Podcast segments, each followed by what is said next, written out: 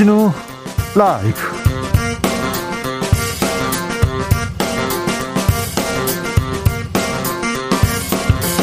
(2022년 2월 22일) 화요일입니다. 안녕하십니까? 주진우입니다. 코로나 위기 어떻게 극복할 것인가? 어제 TV 토론에서 이 민주당 이재명 후보는 향후 손실 100% 보상하고 지원하겠다고 했습니다. 국민의힘 윤석열 후보는 재정 건전성 확보를 위해서 정부가 주의를 기울여야 한다고 했습니다. 어, 한쪽에서는 좀 주자, 한쪽에서는 안 된다 이렇게 얘기하는 것 같은데요. 추경안이 국회 본회의를 통과했습니다. 내일부터 소상공인 332만 명에게 300만 원의 방역 지원금 지급됩니다. 누가 받을 수 있나 어떻게 신청하면 되는지 주스에서 정리해 보겠습니다. 대선을 보름 앞두고 대장동 녹취록이 다시 뜨거워졌습니다. 여야는 이재명 게이트다, 윤석열 게이트다 서로에게 맹공을 퍼붓고 있는데요. 대장동 그분 이재명 후보는 그분이 조재현 대법관이라고 확인됐다 사과하라 이렇게 얘기했습니다. 그동안 국민의힘에서는 그분이 이재명 후보라고 주장해 왔는데요. 대장동 그분 논란 김은지 기자와 정리하고 TV 토론에 대해서는 최가박당에서 짚고 넘어가 보겠습니다. 연 10%대 이자 MZ 세대들이 청년들을 위한 희망 청년 희망 적금 관심이 큽니다. 첫날부터 가입자 폭주해서 신청 안 되는 거 아닌가 이렇게 걱정하는 분들 많은데요. 오늘 정부가 신청 자격을 갖췄으면 모두가 혜택을 받을 수 있게 하겠다고 발표했습니다. 청년들 고민 많습니다. 일자리 부족하고 그리고 뭐 목돈 모으기 힘이 듭니다. 대선 후보들은 우리 청년들의 고민 얼마나 어떻게 해결해 줄 수 있을까요? 청년 정치인들과 함께 고민해 보겠습니다. 나비처럼 날아 벌처럼 쏜다. 여기는 추진우 라이브입니다.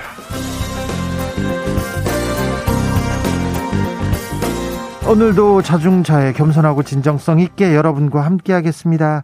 대선 후보 TV 토론회 법정 토론은 세 번인데요. 그중 첫 번째 토론회가 어제 열렸습니다.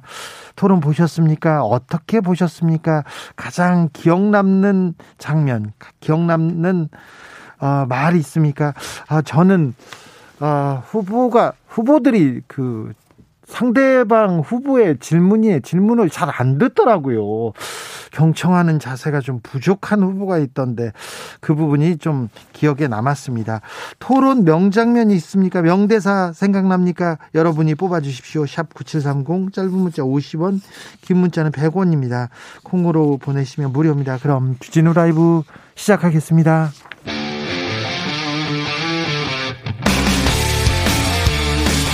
탐사보도 외길 인생 20년. 주 기자가 제일 싫어하는 것은?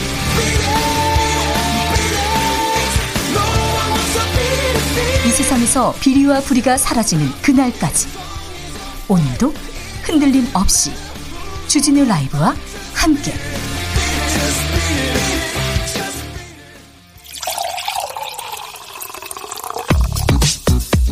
진짜 중요한 뉴스만 쭉 뽑아냈습니다. 줄 라이브가 뽑은 오늘의 뉴스 주스. 정상근 기자 어서 오세요. 네, 안녕하십니까? 코로나 상황 살펴볼까요? 네, 오늘 코로나19 신규 확진자 수는 9만 9,573명이 나왔습니다. 어, 어제보다 4천 명 넘게 늘면서 다시 10만 명에 근접했고요. 이 지난주 화요일에 발표된 확진자 수에 비하면 1.7배 늘어나는 등 더블링 현상이 이어지고 있습니다. 어, 위중증 환자는 어제와 같은 480명이고요. 사망자는 58명으로 누적 치명률은 0.35%입니다. 그런데 정부에서 엔데믹, 풍토병 이런 얘기를 하고 있네요. 네, 정부는 어제 현재 유행 상황을 코로나19가 풍토병, 즉 엔데믹으로 자리 잡기 위한 과정으로 봐야 한다라고 밝혔습니다. 어, 오늘도 이현 상황은 엔데믹으로 자리 잡는 초기 단계라고 평가했는데요. 네. 이 상황이 안정적으로 관리되면 일상 회복을 추진하겠다라고 밝혔습니다. 그렇습니다. 일상 회복으로 가겠다 이렇게 생각합니다. 지금 치명률이 낮아서 이제 코로나의 정점만 꺾이면 꺾이면 음, 일상으로 돌아가야 된다 이런 주장이 계속되고 있으니 지금 굉장히 중요한 때니 좀 조심하셔야 됩니다. 아주 조심하셔야 됩니다. 아, 오미크론의 치명률이 낮아서 이 정부가 이런 판단을 하는 거죠. 네, 그렇습니다. 정부에 따르면 현재 오미크론의 치명률은 0.18%입니다.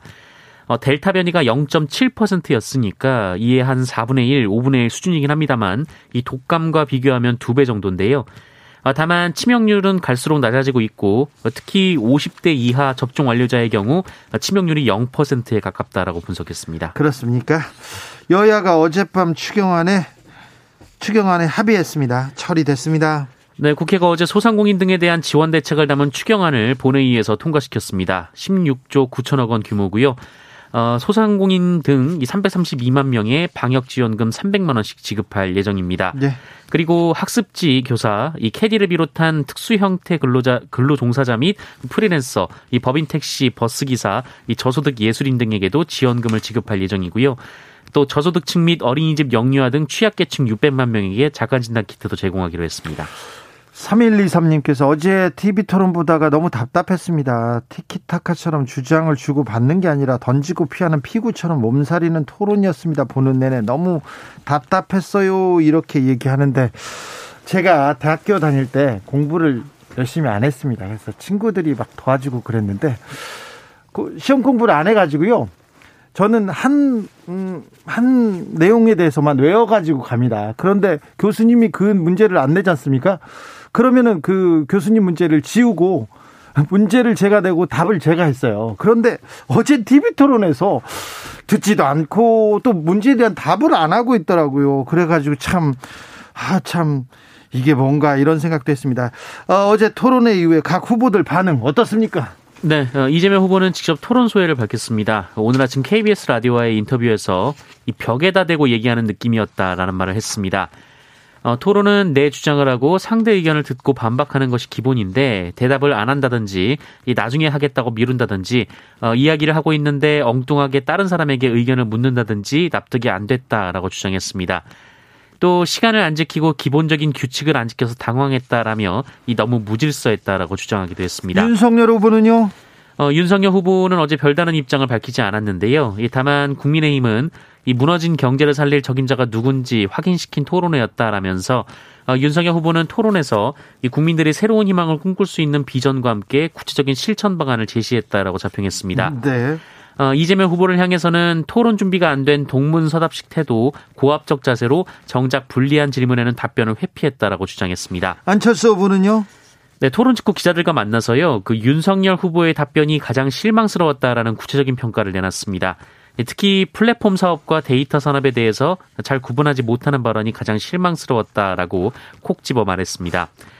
아, 심상정 정의당 후보는 주도권 토론에서 한 번도 질문을 받지 못했다라며 어, 후보들이 이렇게 어떻게 의리가 없다라고 말하기도 했습니다. 네, 김성실님께서 시간 때문에 답답해 죽을 뻔했어요.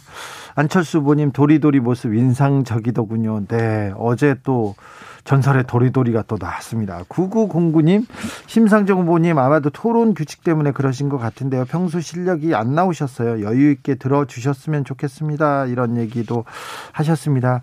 오늘 토론회 하는 것도 알려주세요. 김동훈 님이 얘기하는데 그렇습니다. 오늘 밤 오늘 밤 11시부터 2시간 동안 군소 후보 토론회가 있습니다. 그러니 어, 꼭 챙겨 보시면 음, 챙겨 보시면 또 이분들은 어떤 비전에 대해서 얘기하는지 이렇게 살펴볼 수 있을 것 같습니다.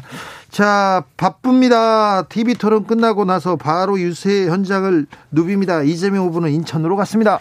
네, 민주당 이재명 후보는 오늘 인천과 경기 서남부를 돌며 수도권 표심 공략을 이어가고 있습니다. 어, 오늘 오후 인천 로데오 거리 광장과 부평역 인근 유세를 마친 뒤 경기도 안산으로 넘어가서 저녁 유세를 하고요. 어, 밤 8시 10분에는 방송 연설도 계획돼 있습니다. 이 안철수 후보는 특히 단일화 협상 결렬 이후 안철수 후보에 대해서 어, 한때 대표로 모시던 분이라거나 아, 새 정치의 꿈은 평소 이야기하던 정치 교체, 시대 교체와 일치하는 면이 있다라고 입장을 밝히기도 했습니다. 어제 TV 토론에서는 또 안철수 후보가 윤석열 후보를 이렇게 좀 몰아붙이는 모습도 보였습니다. 그러면서 이재명 후보와 안철수 후보는 서로 좀 존중하는 존중하는 모습을 보였는데 아, 이 둘 간의 관계는 어떻게 될지 음, 이재명 후보, 안철수 후보는 어떤 또 그림을 그릴지 좀 지켜보시죠. 윤석열 후보는 서해안을 따라 움직이고 있네요. 네, 윤석열 후보는 오늘 첫 일정으로 충남 당진의 솔매 성지를 참배했습니다. 이 솔매는 한국 최초의 사제로 선교하다가 순교한 김대건 신부의 생가가 있는 천주교 성지입니다. 어, 이후 유세를 시작하며 이재명 후보에 대한 비판을 이어갔고요. 민주당이 민주화 투쟁력이 약화할 것을 우려해 광주의 복합 쇼핑몰을 막았다라고 주장하며 어, 이 정권은 좌파 사회혁명 이념을 공유하는 이권 결탁 세력이다라고 주장하게 됐습니다. 좌파 사회혁명이요? 좌파 사회혁명을 어디에서 읽었다는 건지, 어, 네. 그리고는 서산 보령, 전북으로 가서 군산 익산에 서 유세할 예정입니다. 안철수 후보는 부산 갔네요? 네, 국민의당 안철수 후보는 오늘 부산을 방문해서 이 정권 교체가 돼도 우리 삶이 달라지지 않는 정권 교체는 필요가 없다라며 어, 그것은 정권, 정권 교체가 아니라 적폐 교대다라고 주장했습니다. 예. 어, 안철수 후보는 자신이 부산의 아들이라고 강조하면서 부산의 아들이죠. 네, 제2의 도시 부산이 갈수록 수도권과 격차가 벌어지는 것은 정말 문제다라고 주장했습니다. 예. 어, 한편 안철수 후보는 오늘 시장에서 한 70대 남성이 다가와서 윤석열 후보랑 합치면 안 되겠습니까? 라고 묻자 어, 그래서 경선하자고 했는데 윤석열 후보가 겁이 나서 도망쳤다라고 말하기도 했습니다. 네, 윤석열 후보가 겁나서 도망갔다고요. 심상정 정의당 후보는 대전을 갔습니다. 네, 심상정 정의당 후보는 대전시청 앞 내거리에서 유세를 벌이면서 대전을 기후위기 극복을 위한 연구 중심 도시, 녹색 미래의 중심축으로 육성하겠다라고 공약했습니다. 심상정 후보는 대전에는 중저준위 방사선 폐기물 3만 드럼 이상이 보관돼 있고 원전 관련 크고 작은 사고도 있었다라면서 원자력 발전은 절대 기후 위기 대안이 될 수 없다라고 강조했습니다. 아, 심상정 후보는 이후 이 당진 현대제철 비정규직 노동자들과 만나고 또 아산과 천안에서도 유세를 할 계획입니다. 4087님 일부 후보는 토론회에서 자기 정책도 모르는 후보가 있더라고요. 그렇더라고요. 유정선님은 명대사 하나 나왔지 않습니까? 30초 답변 시간을 지켜주세요. 199, 1695님께서는 대선 후보 토론 시간 너무 짧아요. 그렇죠. 자기 말을 막 하다가 질문인 듯 아닌 듯 이렇게 해놓고 또 30초 동안 답변하라고 하는데 답하는 시간도 잘 주지 않습니다. 아, 이 복잡한 사안에 대해서는 좀 심도 있는 대화가 심도 있는 토론이 될 수 있도록 토론 형식의 변화가 좀 필요한 것도 같습니다. 좀 국가에서 가장 중요한 일이기 때문에 좀 시간도 열어놓고 좀 넉넉하게 토론을 했으면 합니다. 끝장 토론 형식도 좋을 텐데 아무튼 좀 아쉬운 측면도 있습니다. 어, 토론회 끝나자마자 아주 좀, 어, 큰 기사가 하나 나왔습니다. 윤석열 후보 대장동 게이트 봐주기 수사 의혹이 보도됐어요. 네, JTBC가 어제 이 대장동 수사 기록을 입수해서 보도했는데요. 어, 이에 따르면 천화동인 6호의 실소유주로 보이는 사람이 조우형 씨라는 사람인데 조우형 씨 어, 이거 대장동 땅을 처음에 사들일 때 굉장히 중요한 역할을 금융 쪽에서 했던 사람입니다. key man이었습니다. 네. 이 사람은 부산 저축은행 등에서 대장동 팀에 1,800억 원 상당을 끌어온 인물로 알려져 있습니다. 그렇죠.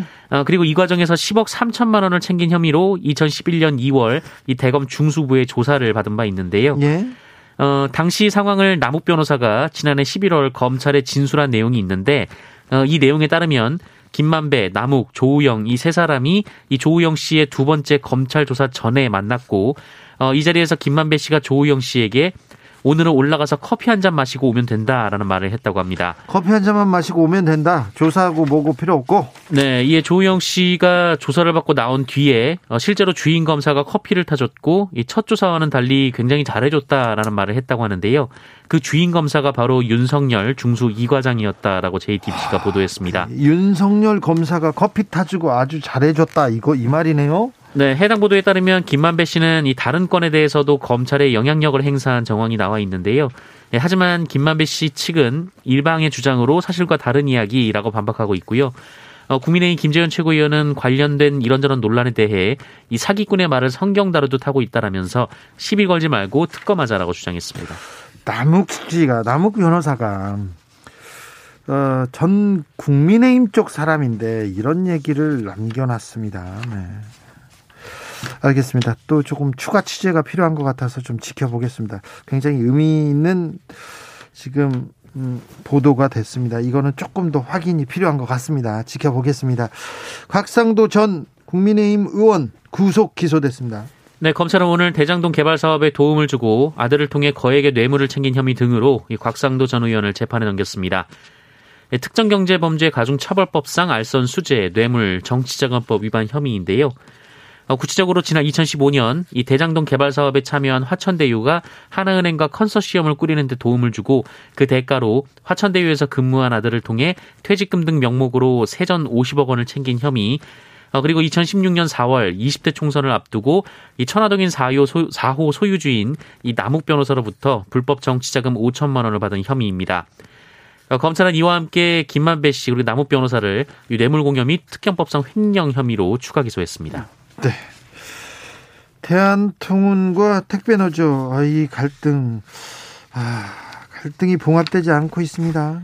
네, 택배노조와 CJ 대한통운의 갈등이 이어지고 있습니다. 예, 어제 민주노총 전국 택배노동조합이 서울 중구 CJ 대한통운 본사 점거 농성을 일부 해제했습니다만 아, 오늘은 경기도 광주시에 있는 이 곤지암 메가 허브 앞에서 진입을 시도했습니다.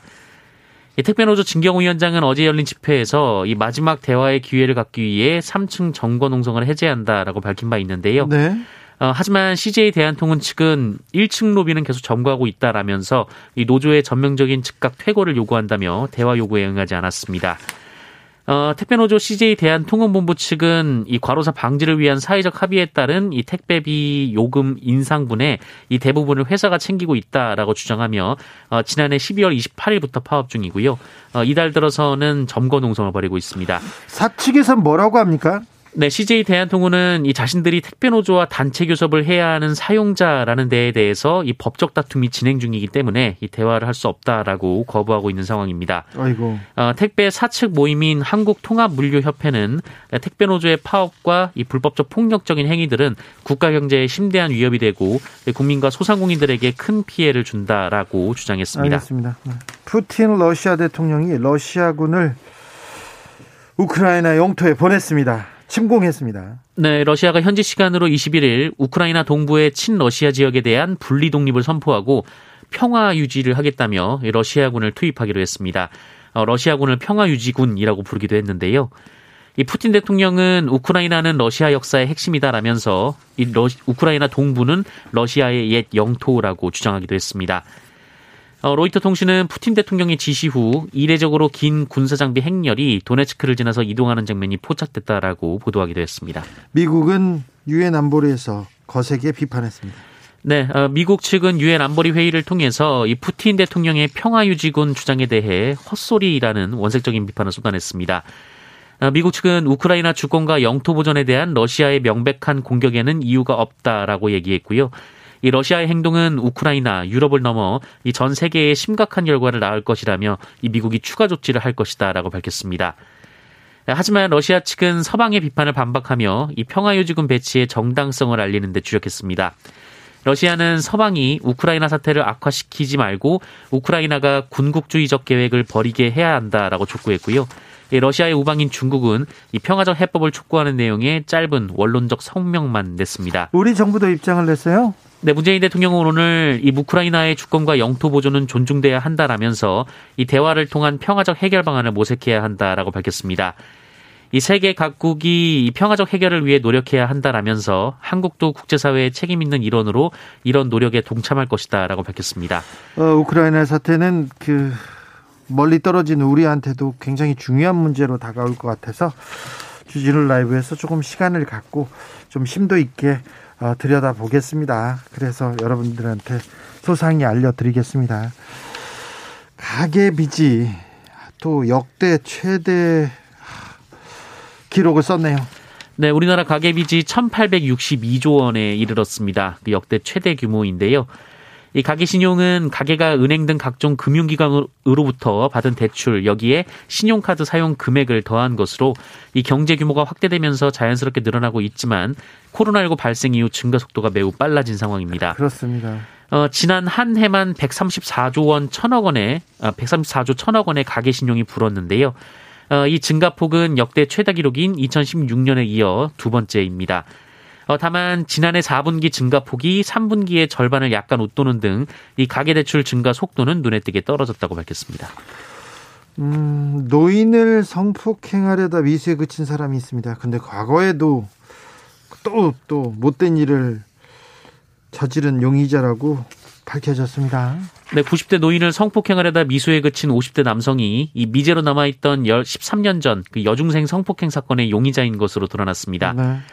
어, 이 남성은 지난해 11월 원주의 한 주택에 침입해서 90대 노인을 성폭행하려다 달아났는데요. 어, 경찰에 의해 체포가 됐습니다. 어, 그런데 검거 후 이 사건 현장에서 발견된 DNA 그리고 이 남성의 DNA를 확인하던 중 어, 뜻밖의 추가 범죄 사실이 드러났습니다. 어, 2009년 있었던 그 용인 여중생 성폭행 사건의 용의자 DNA와 일치한 건데요. 어, 경찰은 13년이 흘렀음에도 피해자가 인상착의 등 이 피해 상황을 또렷하게 진술한 점을 토대로 어, 용인 사건의 범행도 이 남성의 짓이라고 판단했습니다. 네. 구속해야죠. 구속영장 청구했습니까? 네, 구속영장을 신청했습니다. 주스 정상근 기자와 함께했습니다. 감사합니다. 고맙습니다.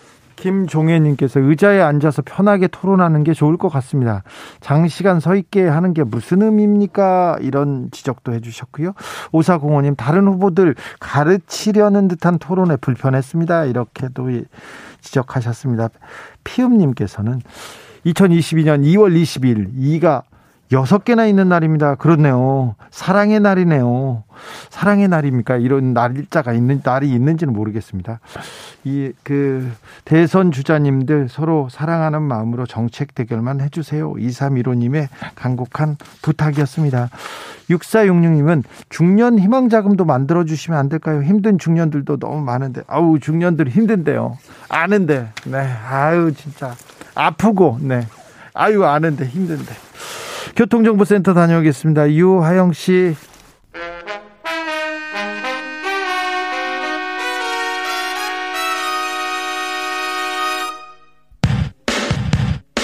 주진우 라이브 돌발 퀴즈. 오늘의 돌발 퀴즈는 객관식으로 준비했습니다. 문제를 잘 듣고 보기와 정답을 정확히 적어 보내주세요. 해외 거주 유권자를 대상으로 하는 대선 투표가 내일부터 시작됩니다. 전 세계 115개국 219개 투표소에서 사전 등록을 마친 재외유권자 22만 6천여 명을 대상으로 실시되는데요. 투표는 한국 시각으로 내일 새벽 4시 이 나라 대사관의 오클랜드 본관에서 시작됩니다. 오스트레일리아 대륙 동남쪽에 있는 섬나라로 럭비 강국인 이 나라는 어디일까요? 보기 드릴게요. 1번 뉴질랜드, 2번 디즈니랜드, 3번 빅토리아랜드. 다시 한번 들려드릴게요. 1번 뉴질랜드, 2번 디즈니랜드, 3번 빅토리아랜드. 샵9730 짧은 문자 50원 긴 문자는 100원입니다. 지금부터 정답 보내주시는 분들 중 추첨을 통해 햄버거 쿠폰 드리겠습니다. 주진우 라이브 돌발 퀴즈 내일 또 만나요.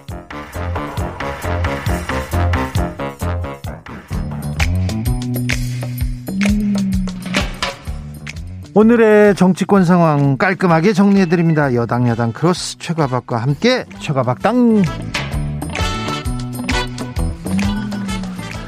여야 최고의 파트너입니다. 주진우 라이브 공식 여야 대변인 두 분 모셨습니다. 박성준 더불어민주당 의원 어서 오세요. 네, 안녕하세요. 예. 최영두 국민의힘 의원 어서 오세요. 네, 안녕하십니까? 네, 박성준 의원님은 아우 추운데 바깥에서 유세하고 계시더라고요. 예, 맞습니다. 요새 계속 제가 서울 유세 본부장이거든요. 아, 그러시구나. 그래서 서울 지역에 있는 곳에 오늘은 구로에 가서 유세하고 왔습니다. 최영두 의원은 지방에 왔다 갔다 하면서 유세하고 계시네요. 네, 그렇습니다. 추경 때문에 주말에 이틀 올라왔었고요. 네. 어제는 이제 우리 주업 때문에 뭐 저기 못 갔고 오늘도 이 주진 라이브하고 또 다른 방송 출연이 두 개 있어가지고 아유, 바쁘죠. 그런데요. 네. 그럼 두 의원님들한테 물어볼게요. 예. 이렇게 뭐 온라인 그리고 유튜브도 있고 모든 그 많잖아요 홍보 수단이 그런데 예. 왜 정치인들은 선거 때만 되면 마이크를 잡고 벽치기라고 합니까? 아파트 앞에서 이렇게 계속 혼자서 얘기를 하면서 들어달라고 얘기하지 않습니까? 예. 왜 유세가 중요한 건가요? 제가 먼저 얘기해요? 네, 네. 예. 유세라고 하는 것은 크게 몇 가지 이제 나눠볼 수가 있는 건데 첫 번째 선전 도구잖아요. 네. 그러면서 세를 모을 수가 있는 것 같고 네. 또 하나는 이제 전파의 입장에서 봤을 때, 야, 우리가 이렇게 열심히 일하고 있다. 아, 또 우리 국민들에게 이런 내용들을 좀 알려야 되겠다. 그 실질적으로 어, 비대면이라고 하는 것도 있지만 대면을 통해서 눈으로 확인하는 자리가 또 필요한 거거든요. 네. 그래서 시각과 청각을 또 같이 보는 것도 매우 중요한 거기 때문에 어, 앞으로 정치에 있어서도 여- 영원히 저는 뭐 유세라고 하는 것은 있을 수밖에 없다고 봅니다. 그리고 또 하나가 후보도 그렇지만 이제 그 유세하는 의원들도 정치적인 훈련이 되는 겁니다. 거기서 예. 그리고 후보 같은 경우는 그 유세를 통해서 저분이 정말 얼만큼 현안에 대한 이해와 더불어서 정치를 할 수 있는 능력이 있는지에 대한 것도 국민들 눈, 눈높이에서 좀 볼 수가 있는 거거든요. 예. 네, 뭐 박성준 의원 말씀 뭐 그런 대로고 다 세를 좀 보여주는 거인데 저는 아까 저 그 말씀하신 벽 벽에 대고 아파트 한다는 건 상당히 지금 아무리 우리가 홍보물을 배포를 하고 해도 사실은 일반 시민들이 그 유권자들이 음. 후보를 아는데 저게 큰 그 좀 접근에 좀 제약이 있습니다. 특히 대형 아파트 단지 같은 경우는 뭐 선거 운동이 가가오 방문을 못 하게 돼 있거든요. 네. 저도 그걸 강조하고 있습니다. 근데 뭐 김부겸 총리가 옛날에 대구에서 선거 운동 때 그렇지 지나가는 사람 어, 거의 없는데 음, 몇명 없는데 없는 데서 혼자서 예 혼자서 하면 그거 사실은 음악 틀면 시끄럽지만 우리 아파트 다니보면 왜 계란 사라는 뭐 가끔 조금 방송 소리 아유 자연스러운 이런 저걸로 들, 듣지 않습니까? 그것처럼 그 정도 낮은 목소리로 조용조용하게 네. 저 설득할 수 있는 음, 그런 것은 상당히 효과적인 방법이 생각합니다. 어떤 또 정치인들은 선거 유세하면서 기운을 차리는 사람도 있어요. 제가 음. 이재명 후보가 이번 대선 말고 다른 선거 때 유세하는 장면을 봤는데 자기 유세하는 게 좋대요. 네. 그리고 이 유권자들의 길을 받는다고도 하더라고요. 그런데 윤석열 후보도 마찬가지인 것 같아요. 이준석 대표가 어제 방송에 저희 방송에 나와가지고 음. 어떻게 이렇게 정치적인 끼를 여태 숨겼는지 모르겠다고 가서 막 액션도 크고 잘한다고 네. 막 칭찬하더라고요. 예, 창원에 왔었는데 창원에서 실제로 하는데 어휴 뭐 대단했습니다. 그때 다들 이야 이 유재솜 씨가 대단하다고 했고 우선에 그 정말 지지자들하고 교감이 이루어지는 순간이기 때문에 네. 예, 굉장히 그 많은 깊은 인상을 많이 줬습니다 사람들한테. 아 그렇습니까? 예. 박병렬님께서 유세를 하지 않으면 관심이 적어집니다. 눈으로 본다는 말씀에 공감합니다. 음. 이런 얘기도 했고요. 용기 내자님 유세장에서 손이 빨개지신 거 봤어요. 날씨가 빨리 풀려야 할 텐데 이런 얘기. 박성준 저기 의원님 팬이신가 봅니다. 네, 저도 유세하는 거 좋아합니다. 아, 그렇습니까? 네. 유세, 유세하면 정말 그 살아있는 현장을 느끼고 네. 거기에 이제 현장에 얼만큼 와 있느냐가 또 유세에 있어서 그 힘을 받냐 안 받냐에 어떤 기준이 되기도 합니다. 아, 네. 추경 얘기를 잠깐 하고 가야 네. 될것 같습니다. 두분 네. 하실 말씀들이 좀 많을 것 네, 같은데요. 최영도 의원님. 예, 추경 이거 이제 합의했어요? 예, 합의했습니다. 합의했는데 합의 있습니다. 저 정부가 원래 이게 사실은 재정 상황 때문에 이재명 후보하고 민주당은 14조 작다고 이거 35조 하자고 그 부채 더 내서 국가 재정이 건전하니까 더 내서 해주자 35조 네. 하자 이랬던 것이고 예, 민주당도 14조는 터무니없다고 농성까지 하지 않았습니까? 네. 근데 토요일 새벽에 갑자기 우리한테는 알리지도 않고 살짝 그냥 저 14정부 원안을 통과시킨 겁니다. 정말 어이없는 자가당착인데 그래서 이제 그렇지만 지금 워낙 시급하니까 국민들이 그리고 어차피 그래서 지금 국민의힘에서 예. 처음에 합의를 안 해준 게 조금 더 주자 더 주자는 음, 생각에서 합의를 안 해준 게 아니고 이게 그건 이제, 아닙니다. 네, 그건 아니고요. 이게 이제 제가 보니까 이재명 후보의 무지와 그 이재명 후보 지시에 따른 참 민주당의 참 안타까운 상황이 빚은 이 소극인데 말하자면은 네. 35조를 해달라고 막 정부 여당을 밀어붙였습니다. 정부를 밀어붙였는데 정부에서는 지금 재정 상황이 그럴 형편이 안 됩니다 하고 버틴 거예요. 그랬더니 네. 총리 부총리를 탄핵을 하자 말자 이렇게 난리쳤는데 그 도저히 뭐 상황이 여의치 않다고 하니까 재빨리 그런데 이제 국민들은 빨리 안 해주고 마느냐 뭐 이러지 않습니까? 네, 네. 그러니까 그냥 정부 원안을 들고 해놓고 그걸 우리가 반대해서 하는 것처럼 이야기하려다가 날치기 모습만 연출하고 그랬는데 그래서 뭐 우리 당은 소수당이니까 어차피 여당이 저렇게 밀어붙이면 방법이 없습니다. 그래서 다만 원래 양당에 합의되던 것이 14조보다 느리지 안 느리는데 우리는 실제로 저 세원을 재원을 세출 조정을 하자는 것이었는데 그건 뭐 여당이 받아들이지도 않았고 그랬죠. 그랬는데 결국 17조가 됐습니다. 네. 14조는 정부 원하는 이제 그 국채를 내서 부채를 내는 거고요. 3조는 우리 당이 요구했던 그나마 일부지만 저 세출 조정, 기금 조정을 통해서 17조로 가는 말은 했죠. 아니 저도 이제 그 예결이 이제 사보임이 되는 바람에 네. 들어가서 예결이 직접 네. 현장에 있었는데요. 네. 보니까 이제 그날 회의 현장에서 느꼈던 건 뭐냐면 이제 시급하다는 건 서로 얘기를 해요. 네. 지금 당장 해야 된다고 하고 좀 특수한 상황이 어려운 상황이기 때문에 특단의 조치를 해야 된다라고 얘기를 하고 있었는데 그런데 실제 한 달간 지속이 됐단 말이에요. 그러니까 그렇죠. 지금은 특단의 대책을 통해서 가장 어려운 부분부터 해결해야 된다. 그리고 지금 당장 할 수 있는 부분을 하고 가능한 부분을 네. 그리고 대선 이후에 또 조정한다고 하면은 대선 이후에 그 대통령 후보와 당선자가 해서 이 문제를 해결하자고 하는 것이 우리 민주당이 입장했던 겁니다. 그래서 근데 지금 쭉 보니까 예산 심의라든가 이런 전체적인 내용들에 대해서 야당이 그렇게 적극적이지 않았던 것 같아요. 그러다 아, 보니까 사부에서 들어 잘 모르시는 이야기고 아니 아닙니다. 제가 그 아이고, 현장에서 느꼈던 거고 그러다 보니까 예, 신속하게 뭐. 해야 된다라고 하는 부분에 대해서는 그럼요. 우리 여당 입장에서 야당에게 그렇게 하고 원내 수석끼리 계속 협의를 했던 겁니다. 그리고 예결위 간사끼리 했지만 야당이 실질적으로 이런 거죠. 큰 틀에서 합의를 해서 통과시키고 그 이후에 조정을 하면 되는 건데 나무를 가지고 얘기를 하는 거예요. 숲을 얘기하지 않고 요 요거는 어떠냐 어떠냐. 그러니까 조정 자체가 안 되고 합의가 자체가 안 되니까 그러면 여당 입장에서는 이것을 큰 틀에서 먼저 추진을 하고 네. 추후에 이제 조정을 하자라고 하는 쪽에서 했기 때문에 이것을 이제 통과시킨 다음에 야당도 이것을 받아들일 수밖에 없던 겁니다. 네. 왜 그러냐 여론이라고 하는 것이 있고 또 국민들이 가장 필요하다는 부분에 대해서는 다 인식을 하고 있기 때문에 국민의힘에서는 금액이 문제였습니까? 재원이 문제였나요? 30초 안에 답변하세요. 예, 재원이 문제. 재원 재원 염출 방식이 문제였죠. 네, 자, 네. 하나 문제였습니다. 이재명 35조 하자 이재명 후보 어디 갔습니까? 180석 여당에 대선 후보가 35조 하겠다고 큰 소리 치고 그 국회의원들 갖다가 그 저 추운데 앞에서 농성하게 하지 않았습니까? 20일 동안 그거 안 하고 결국 14조를 한 겁니다. 빨리 했으면 빨리 했었어야죠. 네. 자, 최영대 의원님 그러면 35조였으면 바로 합의해 줬는데 35조 안 하니까 아닙니다. 지금 그렇지 않고 네. 저희들은 방법이 다른 겁니다. 지금 국채 금리가 오르고 있고 또 신용평가, 국가 신용평가도 앞도 우리는 재정권 연성이 좀 심각하다 보는 거고 이재명 후보는 재정권 연성 괜찮다. 네. 막 비싸도 된다. 그래서 어제 뭐 기축통화국이라는 엉뚱한 소리 나오지 않았습니까? 네, 네. 그건 가장 또 그렇죠. 중요한 그래서 그 방법이 다른데 그러나 지금 우리는 여당이 아니기 때문에 180석이 없기 때문에 여당이 하자는 대로 딸려갈 수밖에 없습니다. 없는데 아니에요. 그 돈이 급하다면은 그냥 15사조 그때 처음 받았으면 바로 되는 거예요. 되는 건데 그걸 여당에서 35조 하라 국간지기한테 국간을 맡겼더니 좀 뭐 하는 짓이냐 목 잘라야 된다 뭐 이렇게 하다가 민주당이 시간 끌다가 자가 당시에 빠진 거예요. 자, 3298님 국민의힘 당선되면요.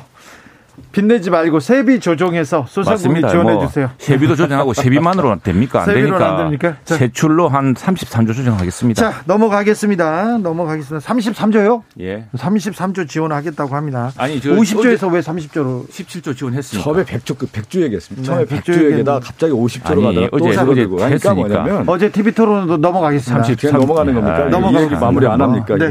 여기까지 아니 하겠습니다. 이거 무슨 저 35조 이야기는 이재명 후보는 사과 한마디 없고 그래가 결국 한 달간 지연시키지 않았습니까? 지금 이제 16점. 아니 그리고 그렇게 막강한 후보가 17조 원 가까운 예? 180명 여당의 그 대선 후보가 알겠어요. 정부를 설득 못하면 아니, 그 능력이 없는 넘어, 거죠. 넘어가자고요. 자, 넘어가겠습니다. 네. 자 넘어가겠습니다. TV 토론 어떻게 보게 보셨는지요? 먼저 최영도 의원님. 그러니까 이제 이어지는 말인데, 야 이분이 국가 재정에 대해서 얼마나 이해하고 계신지 참 걱정스러운 였습니다. 그게 이제 아까도 이야기했지만 35조, 300조 빚내된다고 생각하시는 분입니다. 왜? 우리 기축통화국가 꼭 갈 거니까. 정경련이 오늘 그거 보고 깜짝 놀래가지고 그런 취지가 아니었다.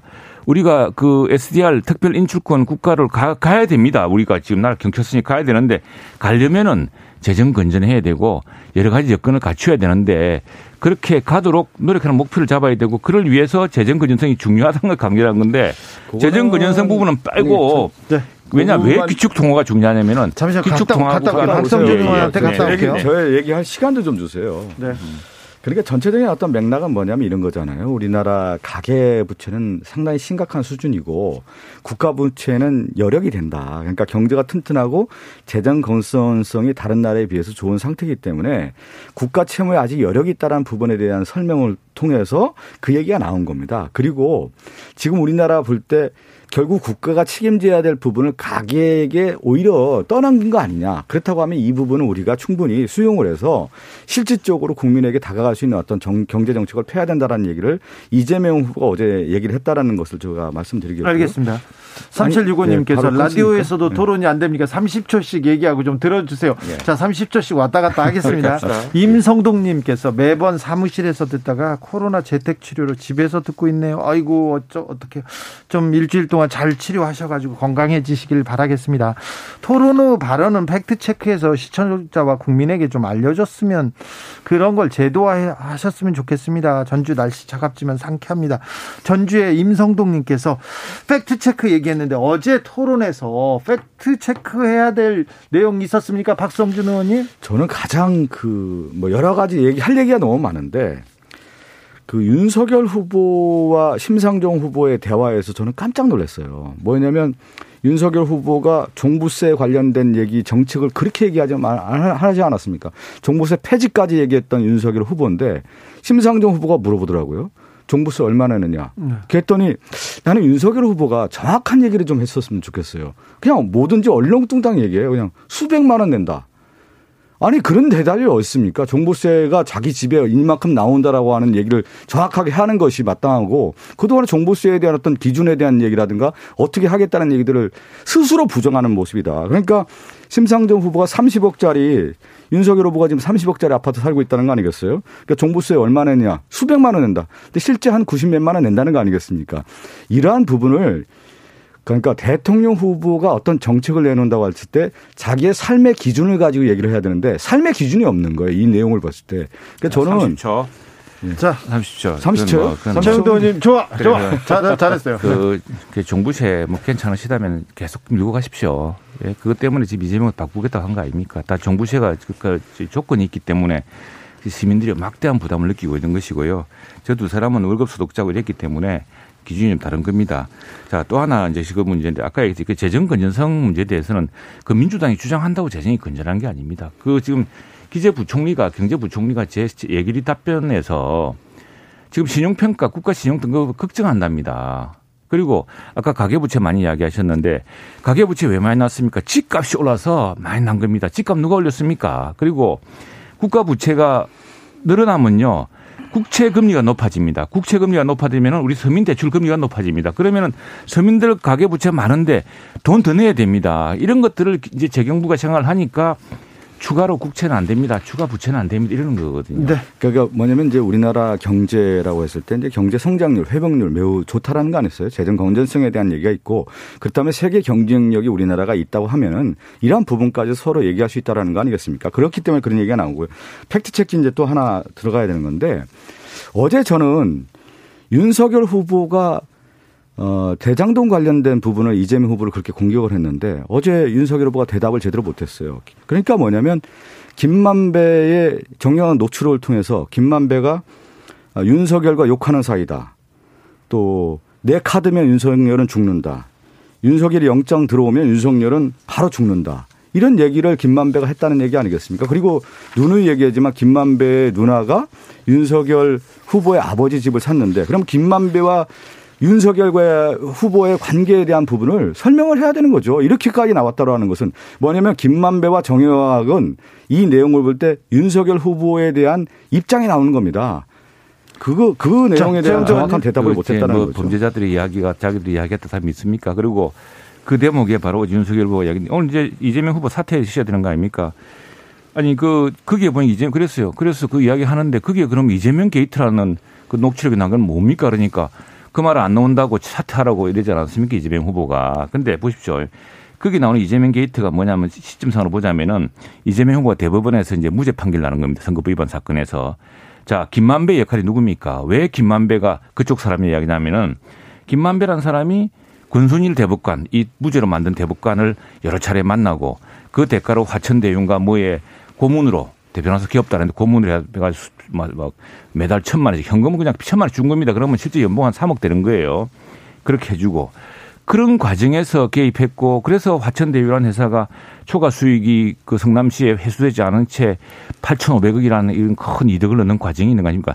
몸통이 그 큰 구조가 거기에 있는 것이고 여기에 이제 그 돈도 몇십 내게 보니까 음. 유동규한테 700억 나눠준다는 것도 그거 나오는 거 아닙니까? 자, 하나 더 얘기를 드리면 그 그러면 화천대유와 종잣돈은 어디서 나왔냐? 결국은 부산저축은행의 비리 사건을 무마시켜 준 부분이 결국 그 돈이 어, 대장동의 토지 매입비로 쓰였다는 거 아니겠습니까? 그때 그러면 조우영이라는 사람이 그 돈 거래에 있어서 알선했던 사람인데 네. 윤석열 후보가 당시 검사였던 거 아니겠어요? 근데 지금 나온 얘기를 보면 이 조우영이 윤석열 후보를 만나서 커피 마셨다는 거 아니에요.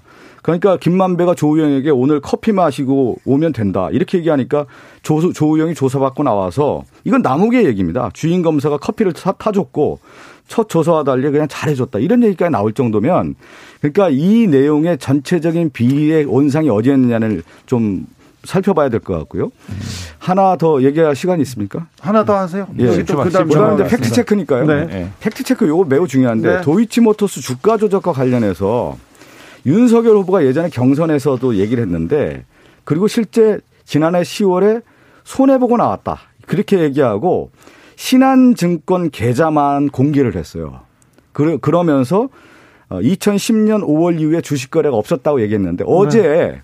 이재명 후보가 윤석열 후보한테 물어보지 않습니까? 주식 거래 언제까지 했냐. 근데 이 주가 조작은 2011년도와 12년까지 이어졌다라고 하는 것이 나왔고요. 네, 됐습니다. 그 하나만 더 간단하게 얘기하면 그래, 더 얘기 좀 하시고요. 3분 주셔야 되는데. 예, 예. 예. 3분이 아니고 지금 5분 썼어요.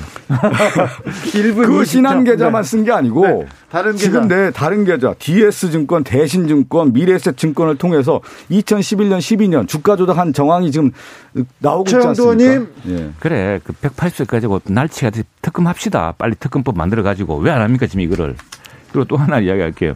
이 저 부산저축은행이 두 장면에 등장합니다. 하나는 윤석열이 주인 검사로 과장을 했던 부산저축은행 그 이제 그 큰그 그 대출 과정 네. 또는 모집 과정, 자금 모집 과정에 큰 비리를 하는 사건이 그 당시에 변호사가 문재인 민정수석이 하던 법무부인 부산이었고 그게 있는 것이고 2013년은 이것도 또 다른 사건입니다. 또 다른 사건인데 서로 다른 시기예요. 다른 시기여서 엄밀하게 봐야 되는 것이고 또 하나는 지금 도이치모터스니 뭐냐 하는 게 검찰이 뭐 그렇게 이야기를 했다가 검찰 무슨 공소장인가 보고서 네. 언론에 썼다가 검찰이 공소장을 변경했어요. 그 사실관계가 다르다고 보니 이름이 거래관계가 다르고 그래서 어느 방송에서인가 그 보도가 정정 보도는 하지 않고 보도가 이렇게 이렇게 우리가 잘못 알았습니다라고 또 방송하지 않았습니까? 그게 이제 있으면은 다 하면 되는 거지 하면 되는데 예, 예. 자 이게 저 뭐냐면은 부산 저축은행 사건이 크게 두 가지인데 하나는 지금 부산 사람들 피눈물을 흘리게 한 것이 부산 저축은행에서 마구 돈을 모아서 큰 고금리를 약속하는 방식으로 모았겠죠.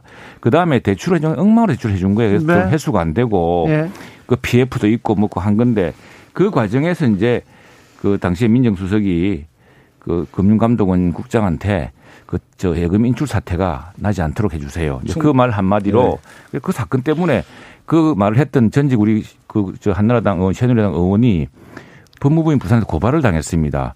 그래서 법원까지 가서 법원에서 그 말이 맞다고 무죄가 나왔어요. 그래서 그 사실이 입증된 것이고 2013년 이야기는 예. 완전히 다른 이야기입니다. 그러니까 뭐냐면 예. 화천대유에 관련된 국민의힘과 윤석열 후보가 프레임 씌웠다라는 것이 거짓말로 드러나고 있다라는 거예요. 또 하나 얘기를 들어보면 국민의힘과 윤석열 후보가 대장동 그분이 도대체 누구냐. 그러니까 정영학 노출호에 천화동이 1호 배당금은 절반은 그분 것이라고 이렇게 얘기하는 내용이 나오면서 네. 실제 그분이 이재명 후보라고 하는 것으로 윤석열 후보와 국민의힘이 그동안에 얼마나 공격을 했습니까? 그런데 그분이 누굽니까 지금? 나온 내용을 보면은 그래 그분이 잠깐만 얘기를 하고 들으세요. 이건 제가 왜 그러냐 법사위에서 네. 중앙지검장이 나온 상황에서 중앙지검장도 네. 아니라고 아니 중앙지검장 나온 상황에서 국민의힘에서 그렇게 몰았습니다. 근데 중, 중앙지검장이 그분은 정치인이 아니다라고 분명히 얘기를 했는데 10월부터 해서 지금까지 한 4개월 동안 그 프레임을 가지고 공격을 해왔단 말이에요. 그렇다고 네. 하면은 이건 뭐냐면 마타도어지 이거 허위 조작으로 지금 방송한 거, 허위 조작으로 정치적 주장을 한거 아니겠습니까? 7231님께서 남부순환로 그 부분에 대한 사과를 해야 되는 거죠. 알겠습니다. 남부순환로 네. 서초에서 시흥 방향 엄청 막히는데요. 지금 두 분 팩트 토론이 어제 토론회보다 더 흥미진진합니다. 아, 이렇게 아, 얘기합니다. 예, 제가 자, 말씀드릴게요. 자, 아니요 여기까지 하고요. 아니, 아니, 또 넘어갑니다. 아니, 아니, 그건 안 돼. 그건 왜냐하면 다음 주제로 넘어가야 돼요. 안 돼. 토론 토론 주제가 있어요. 형평이 있어야 되기 때문에. 자, 충분히 얘기하셨어요. 30초. 저한테. 자, 그 뭐 대법관 이라는 것이죠. 대법관 뭐 몇십억 뭐 줬다는 녹취록 주장이 모양인데 네. 자 정작 절반이라 절반 절반이 누구냐 이거예요. 천화동이 1호의 예, 절반. 예, 예. 그런데 또 다른 녹취록 그 녹취록 보면은 유동규가 700에 유동규가 누굽니까? 이재명 후보 오른팔 아닙니까? 성남도시개발공사를 자지우지하고 성남도시개발공사에서 초과이익 환수 주장했을 때 성남도시개발공사까지 쫓아내는 그런 사람 아닙니까? 그래서 이 몸통 구조가 있는 것이고 그걸 너무 지금 말로 가지고서 이렇게 한 손바닥으로 하늘을 갈 수가 없습니다. 자, 그러니까 김만배도 우리에게 손해를 줬다. 이재명 후보가. 남욱은 그 얘기가 CR도 안 먹겠다. 뭐냐면 이 대장동과 관련된 화천대유의 당사자들이 이재명 후보에게 로비를 했을 때 하나도 안 됐는데 실제 이, 이 김만배와 남욱과 정영학의 녹취록을 보면 윤석열 후보와 연관성이 그대로 드러나고 있지 알겠습니다. 않습니까? 근데 최영도 의원님. 예. 이제 그분이 대법관으로 예. 나왔으니까 아니죠, 아니죠. 사과해야죠. 아니죠. 어. 그분은 이재명입니까? 아직도 국민의힘에서는 아니 아니 지금 우리가 지금 포괄적인 이야기입니다. 그분이 누구냐 왜냐하면 그렇게 특정해서 얘기를 했는데 절반은 절반은이라는 것이 강조점이에요. 절반, 자, 절반 이상을 봅니다. 그리고 자, 무슨 페이퍼 컴퍼니가 나왔다면서요. 다, 른 네. 주제로 넘어가겠습니다. 네, 네. 어제 토론에서 안철수 후보가 인상적이었던 분들 많습니다. 네. 특별히 윤석열 후보한테 날카로운 질문 이어 던지던데 어떻게 보셨어요, 최영도 의원님? 그 오늘 그래서 이제 우리 윤석열 후보하고 이제 핵정치 이겁니다. 이제 그 포스트 코로나, 코로나가 팬데믹이랑 길어질 것 같으니까 특별 해결을 하자는 게 윤석열 후보 이야기고, 아, 저, 안철수 후보 네. 이야기였고, 윤석열 후보 이야기는 지지는 뭐냐면은 지금 추경은 지금 이거 뭐니까 지금 지금 저 오미크론 굉장히 급하니까 특별 해결하면 시간이 걸리니까 우선에 추경을 해야 된다. 이제 이런 이야기고 그리고 이제 그리고 그 안철수 후보 이야기는 또 이재명 후보에 대한 이야기도 했습니다. 자, 잠시만요. 네, 네. 디지털 경제하고 플랫폼 경제를 구분하지 못해서 실망입니다. 이러면서 참 너무 못해서 너무 몰라서 가장 실망스러웠다고 윤석열 네. 후보를 꼭 집어서 얘기했어요. 그래 그거는 뭐 여러 실망이 있을 수 있겠지만은 네. 디지털이나 플랫폼이 우리 안철수 후보만큼 많은 사람이 있겠습니까? 네. 그래서 우리가 국민의 힘과 국민의당의 국민의 정부가 필요한 것이죠. 아니, 저는 이제 이렇게 보는 거죠. 안철수 후보는 2011년도부터 2012년 대선에 나왔고 정치를 이제 10여 년 했습니다. 그러면서 정치 현장에서 그야말로 눈물 젖은 빵도 먹고 네. 눈물도 흘려본 거죠. 그러면서 여기까지 왔던 후보입니다. 그러니까 정치적 훈련을 받은 거죠. 그런데 윤석열 후보 어느 날 왔는데 야당의 후보가 됐지만 실제 토론이라든가 전반적인 모습을 봤을 때 윤석열 후보에 대한 안철수 후보가 평가를 했을 때 아직 부족하다. 그래서 고개를 절레절레 했다. 이것이 저는 상징적 의미라고 봅니다. 어제 주진우 라이브에 이준석 대표가 와가지고요. 나는 안철수를, 안철수 대표를 조롱할 수 있다. 하면서 뭐 조롱한 게 나쁘냐. 저기, 저, 안철수 후보는 우리를 협박했지 않느냐. 이렇게 하면서 계속 얘기하는데 이준석 대표의 이 조롱이 안철수 후보의 마음을 조금 상하게 한 거는 같습니다. 그렇겠죠. 그런데 지금 이제 큰 걸 봐야죠. 큰 대의를 봐야 되고 지금 이건 결국 국가 장애를 결정할 두 후보, 두 지도자 간의 결단으로 내려야 될 문제라 생각을 합니다. 그리고 지금 단일화는 국민의 간절한 열망이지 않습니까? 그리고 이제 두 사람 생각이 다른 것이 안, 저, 지금 그리고 저 이준석 후보도 자, 이게 만일 단일화가 될 경우에 합당을 해야 된다라고 이야기하는 것은 뭐냐면 안철수 후보를 배려하는 겁니다. 그것도 일종의. 네, 알겠습니다. 예, 이준석 예. 대표. 네. 네. 저는 뭐 이제 지금 이제 정치에서 안철수 후보가 생각한 정적인 꿈과 이상이 있지 않습니까? 네. 그 꿈과 이상을 실현하기 위해서 지금까지 온 거 아니겠어요? 그래서 안철수의 새로운 정치 이것이 이제 예전에 하나였던 상징적 의미지 않았습니까? 그 꿈을 저는 안철수 후보가 초심으로 돌아가서 무엇을 대한민국을 위한 것인지를 다시 한번 또 생각해 보는 그런 계기가 되지 않았나 이번 계기를 통해서 그런 네. 생각이 들었습니다. 네.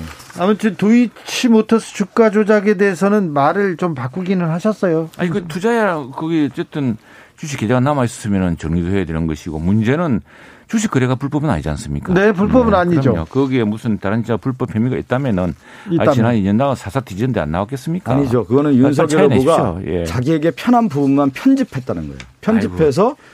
내용만 주식 거래 주식 거래에 대한 그러면 제가 얘기한 것처럼 신한증권, DS증권, 미래에셋증권 다 공개하십시오. 왜그 떳떳하게 공개를 못 합니까? 그게 주가 조작에 대한 부분이 좀 드러나고 있지 않습니까? 도이치모터스 네. 관련된 사람들 사사치심 수사받고 구속되고 네. 있겠죠. 있죠? 구속됐죠. 예, 예. 네. 재판 그, 그 사람들 하면서 그 사람들 관련된 주가 조작이 있었다면 조작에 동조한 사람도 돈 뺀 거 다 다 그게 동조돼 있는데 안 드러나겠습니까? 지금 드러나고 있지 않습니까? 그래요. 드러났으면 네. 그러면 검찰임을 했겠죠. 네.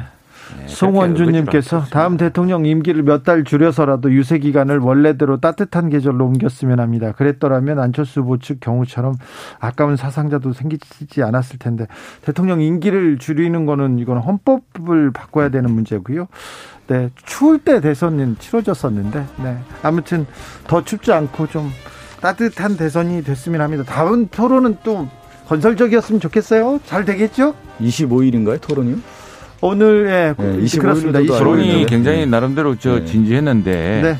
갑자기 대장동 녹취록을 갖고 와서 흥분하시는 바람에 좀 이상했겠죠. 아 그렇습니까? 예, 그러다가 네. 이제 그게 이재명 게이트가 나온다던데 하니까 그 사책임지라고. 최가박당 박성준, 최영두, 최영두, 박성준 두 의원의 토론은 여기서 마무리하겠습니다. 네, 감사합니다. 저희, 는 2부에 더 뜨거운 주제를 가지고 오겠습니다.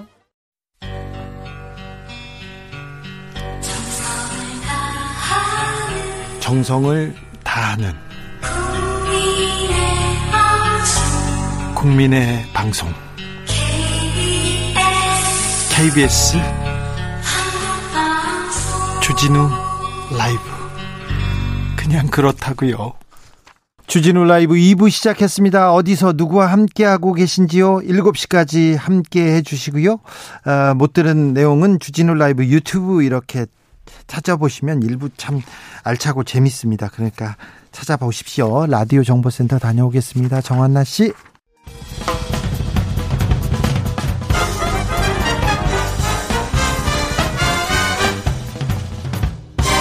훅 인터뷰 모두를 위한 모두를 향한 모두의 궁금증 훅 인터뷰 대선이 보름 앞으로 다가왔습니다. 아, 어제 국민의힘 이준석 대표와 함께 국민의힘은 어떤 분위기인지 들어봤고요. 오늘은 민주당으로 가보겠습니다. 아, 서른 민주당 의원 모셨습니다. 안녕하세요. 네, 오랜만입니다. 반갑습니다. 네, 반갑습니다. 어디 계세요, 의원님? 지금 부천역 유세를 끝내고 네. 사무실로 돌아왔습니다. 아 그렇습니까? 목이 많이 쉬셨는데요? 예, 뭐 어쩔 수 없죠. 유세하다 보니까 목이 갔습니다. 춥죠. 추운데도 불구하고 네. 광장에는 부천역 광장에서 이 모였었는데 네. 굉장히 네. 많이 왔어요. 뭐 열기가 뜨거워서 추운 줄 몰랐습니다. 아 그렇습니까? 네. 예. 어, 지금 선대위에서는 어떤 자리 막 세대 통합 상생위원회 상임위원장 이런 자리 맡고 계세요? 기네요 이름이. 네, 그렇습니다. 그 상임위원장 맡고 있습니다. 아, 그래요?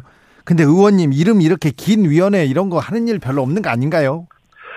꼭 그렇지는 않고요. 네, 그럴까요? 이, 이 세대통합상생위원회는 예.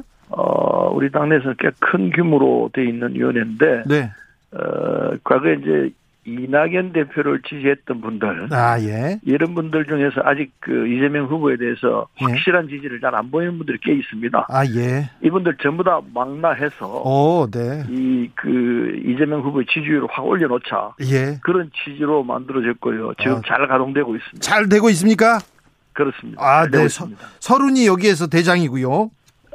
뭐 네. 대장이라기보다도 같이 하고 있죠. 예. 자, 그런데 정운현 전 국무총리 비서실장은 왜 또 윤석열 지지 선언했습니까? 어떻게 보셔요?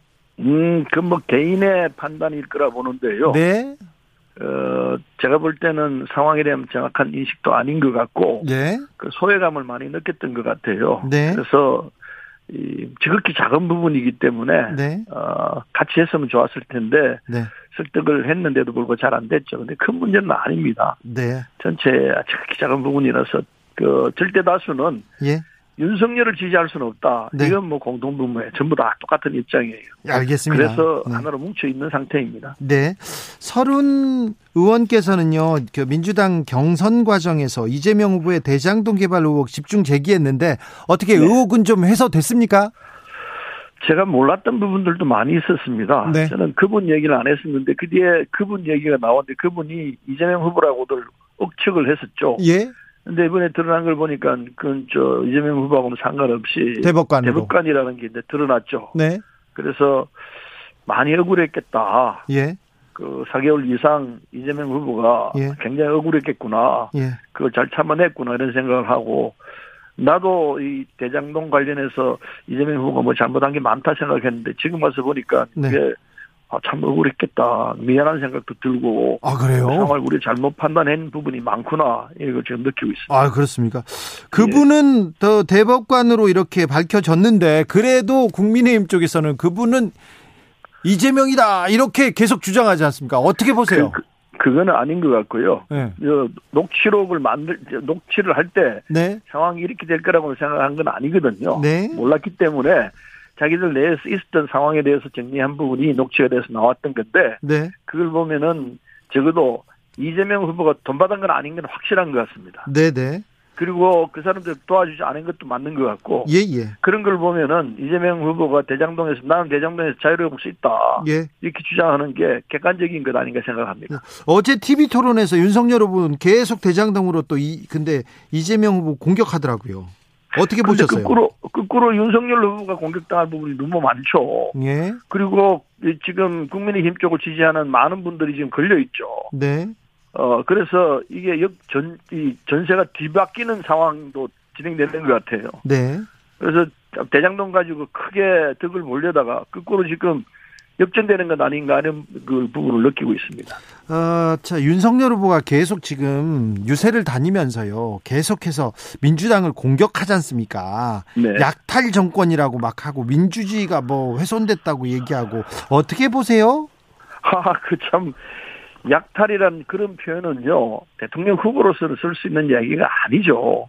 대통령 후보가 된다면은 국가를 함께 이끌어 가야 되는데, 첫째는 통합이죠. 네. 통합이 대통령 후보, 대통령이 되고 난 뒤 해야 할 첫째 과제인데, 윤석열 후보는 그 기본을 잘 모르는 것 같아요. 국민을 도망갈 생각을 않고, 어떻게든 분열하고 정치 보복이 했다고 그냥 내놓고 얘기를 하고 이거는 대통령 후보로서 기본 자질이 문제가 있는 거죠. 도대체 국민의힘에서 그런 코치 안 하는지 모르겠어요.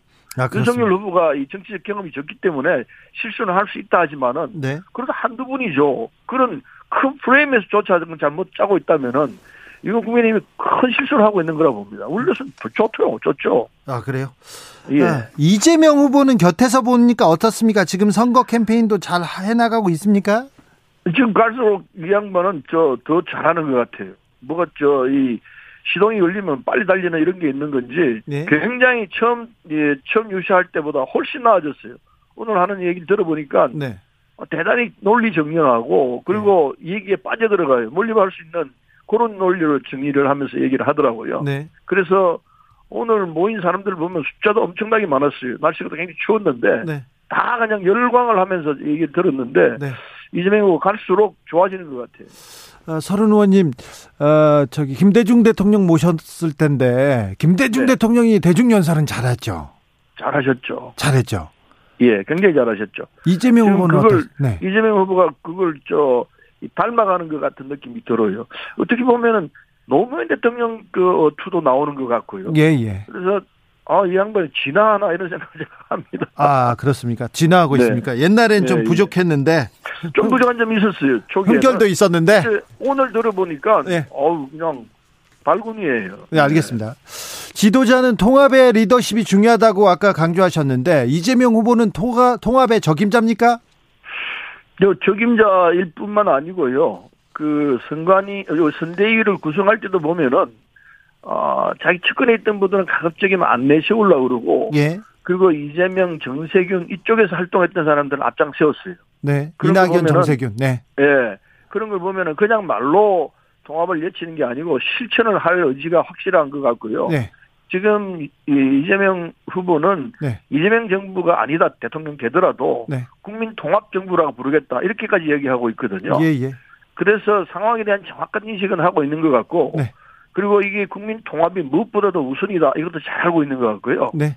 그래서 어, 시장을 하면서 도지사를 하면서 이 그 어떻게 이끌어가야 한다. 국민 심정을 어떻게 모아야 된다. 이걸 확실히 이해를 한 것 같아요. 알겠습니다. 의원님한테 저기 후보가 되고 나서 이재명 후보가 의원님한테도 또 뭐 좀 달리 하신 얘기가 있습니까? 아니면 술잔이라도 좀 기울이고 그러셨습니까? 그랬었죠. 같이 그랬어요? 얘기를 했었죠. 뭐라고 하던가요? 허심탄회하게 얘기를 했습니다. 그래요? 뭐그 구체적인 얘기는 하실 건 없고요. 예. 어, 첫 느낌이 아, 양반 대단히 솔직하구나. 네. 그리고 끝이 없이 얘기하구나. 이런 걸 느꼈어요. 아, 그래요? 그리고 굉장히 지적이다. 이런 느낌도 좀 들었어요. 지적이다? 예. 굉장히 뭘 독서를 많이 한 것 같다는 공부를 열심히 했죠. 네. 내공이 있구나 이런 걸 느꼈어요. 아 그렇습니까? 예. 알겠습니다. 이낙연 전 대표님은 지금 어떻게 지금 행보하고 계십니까? 지금 부산서 유세를 하고 계시는데 네. 뭐 죽자고 뛰고 있죠. 다 죽자고 뛰고 이낙연 있어요? 대표도 네. 자신의 선거라 생각하고 뛰고 있는 정도로 예. 열심히 하고 있습니다. 아 그렇습니까? 예. 자 안철수 후보 어제 음, TV 토론에서 조금 잘했다, 잘했다, 좀 도드라졌다 이렇게 평가를 받던데 안철수 후보의 행보 어떻게 보셨어요? 어, 어제 잘했어요. 네. 뭐 객관적인 이야기니까 안철수 후보도 오늘 이번 어제가 3차였는데 네. 갈수록 더 잘하는 것 같아요. 근데 마음을 비웠다고 할까요? 예. 근데 상황을 보는 시각이 이재명 후보하고 이 교차하는 점이 참 많은 것 같아요. 국민 통합에 대해서 네. 거의 생각이 같은 것 같고요. 그리고 어, 전국을 보는 시각이 윤석열 후보하고는 좀 류가 다른 것 같아요. 그래요? 그래서 앞으로 어, 윤, 어, 이재명, 안철수 두 분이 허심탄회하게 만날 수 있는 기회가 있으면은 네. 제가 볼 때는 이게 아 괜찮은 작품이 나올 수도 있겠다는 생각도 드는데 네. 그건 뭐 다음 문제죠. 어쨌든 아유. 공통의 생각을 갖고 있다라는 것이 확인되는 것 같습니다. 알겠습니다. 아 이재명 안철수가 작품을 만들 수도 있습니까? 그건 정확히는 모르겠습니다만은 이 뭐 국민 보시기에 네. 어쩔지는 모르겠습니다만은 적어도 어제 토론 결과를 보면은 네. 두 분이 안철수 이재명 두 분이 공통된 부분이 많이 있다는 것은 확인되는 것 같아요. 네, 알겠습니다. 아직도 정권 교체 여론이 높습니다. 민주당은 더 반성하고 겸손해야 된다 이런 목소리도 많은데 자 남은 2주 어떻게 대선 이 캠페인 펼치실지 말씀해 주십시오. 결국은 민생이거든요. 네. 지금 코로나 위기로 경제가 뭐 아주 어려운 상황이고 물론 우리만 그렇게 전 세계가 그렇습니다만은 네. 어쨌든 이 코로나가 올해 안에는 정리가 되지 않을까 싶은 생각도 들고요. 그렇다 하더라도 경제는 경제대로 또 고통이 짓눌러 올 텐데 이 위기를 돌파할 수 있는 그런 지도자 꼭 필요하죠. 네. 그래서 우리가 볼 때는 이 상황에서는 정말 이재명 같은 사람이 나와야 되겠구나 이런 생각을 하게 되고요. 또 하나는 국민 통합이죠. 예. 경제 다음에 국민 통합인데 윤석열 후보는 정치 보복만 이야기해야지 눈에 보이는 게 비전이 하나도 없어요. 뭘 내세우지를 못해요. 그뭐 일견 이해도 되기도 합니다. 전혀 뭐 정치 현장에 다 몸을 담아본 적이 없기 때문에 모르니까 그럴 거라 생각하는데 이게 무능과 무지가 함께 얽혀 있으면은 참 최악의 상황으로 가는 거죠. 거기다가 무슨 또 무속까지 덤비더니까 정말 이거 대책 대책을 할수 없는 상황이다 네. 생각도 들고 어전 저이 그에 반해서 이재명 후보는 정리가 잘 돼 있어요. 어 그렇습니까? 그래서 국민들께서 그런 걸 정확히 보시게 될 거라 생각하고 네. 선택을 하셔야죠. 예. 어, 이, 이 비전을 가지고 앞으로 대한민국을 세계 5대 강국까지 갈 수 있는 위치까지 올릴 것이냐, 네. 아니면 국민 분문 분열로 경제는 꼬꾸라지고 그렇게 갈 것이냐, 이건 뭐 눈에 보이는 상황이라 보는데 국민들께서 이제 저 숙제라고 봐야죠. 숙제죠. 국민들이 해결해야 합니다. 어구 1호님께서 이거 서른 맞아? 이렇게 물어보는데 서른 맞습니다. 네. 의원님. 예. 어, 촛불을 들었는데 또 민주당을 지지했는데 나 실망했어. 그래서 마음을 정하지 못한 사람들이 있습니다. 많습니다. 그분들한테 마지막으로 한마디 해 주십시오. 예, 이게 잘못한 부분도 있을 겁니다. 특히 이제 부동산 문제라는 이런 걸 어, 제롭지 못하게 해결한 건 분명히 있습니다. 그러나 적어도 문재인 정부가 이 부패했다거나 네. 그러지는 네. 않습니다. 어, 예. 저는 문재인 정부가 뭐 비서관이든 장관이든 누구도 부패로 인해 가지고 말씀한 적은 하나도 없습니다. 네. 친인척이 비부한 적도 하나도 없었습니다. 그다음 무능하다고 그러는데 윤석열 후보는 부패 무능 그냥 입에 달고 있습니다. 그런데 무능한 정부가 어떻게 세계 7대 강국을 올라서고 있고 한국 문화가 전 세계를 휩쓸고 있습니까? 어떻게 그게 말이 되는 소리입니까? 나는 이 그런 얘기하면요 부패했다 무능했다 하면은 국민들이 저건 아니야 그럴 거라 생각해. 앞으로 윤석열 후보는 그 얘기 좀 안 하는 게 자신한테 좋을 거예요. 네, 알겠습니다. 이재명이 답입니까? 답이라고 봅니다. 지금 네. 현재로서는 나와 있는 뭐 사명의 후보 뭐 그 외에 있습니다만은 보면은 그 중에서 가장 잘 이 상황에 적응할 수 있는 대통령 저 그렇게 봅니다. 알겠습니다. 네. 네, 말씀 마, 말씀 마저 하십시오. 예, 그래서 이재명 후보와 함께 하는 것이 우리가 가야 할 길이다. 뭐 경제도 그렇고 민생도 그렇고 그리고 국민 통합도 그렇고 또 그걸 통해서 남북 간의 평화 문제, 네. 평화국 경제인데 그 내용까지 정확히 이해를 하고 있기 때문에 지금 상황에서는 이재명 말고 다른 생각을 한다는 것은 상황이 맞지 않다. 알겠습니다. 국민들에게 좀 호소를 하고 싶어요. 같이 가자. 네, 말씀 잘 들었습니다. 싶습니다. 예. 감사합니다. 고맙습니다. 서른 민주당 세대통합 상생위원회 상임위원장이었습니다. 대선을 향해 외쳐라. 하루 한 소원. 주진우 라이브 청취자들이 보내주신 정치권에 바라는 소원. 하루에 하나씩 정치권을 향해 날려드립니다. 오늘의 소원은 6990님. 정치인 여러분, 여러분들의 100가지 공약 사탕 발림은 넌더리 나요. 딱 하나만, 딱 하나만 새기고 자신있게 지켜주세요. 대선까지 D-15일, 하루, 한 소원, 내일도 기대해주세요.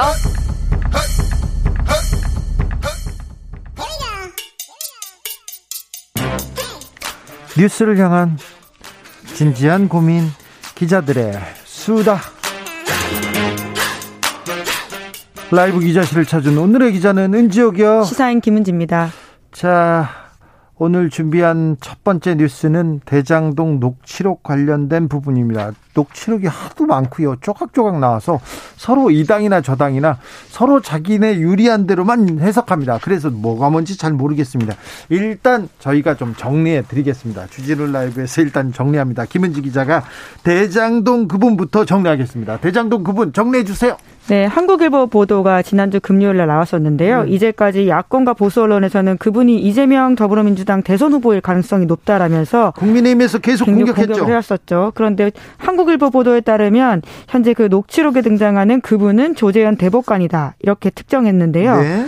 어, 물론 지금은 A 대법관이라고 이름을 바꿨긴 합니다만은 어제 이재명 후보가 TV 토론 전국에 생중계되는 곳에서 조재현 대법관의 이름을 말하긴 했습니다. 조재현 대법관입니다. 그분은 일단 그런데요. 네, 2021년 2월 4일 김만배 정영학 녹취록을 분석한 결과라고 하는데 네. 두 사람은 그분을 언급하면서 이야기를 주고받는 부분이 나온다고 합니다. 네. 경기도 성남시에서 정영학 회계사를 만난 김만배 전 머니투데이 부국장이 이런 이야기를 하는데요.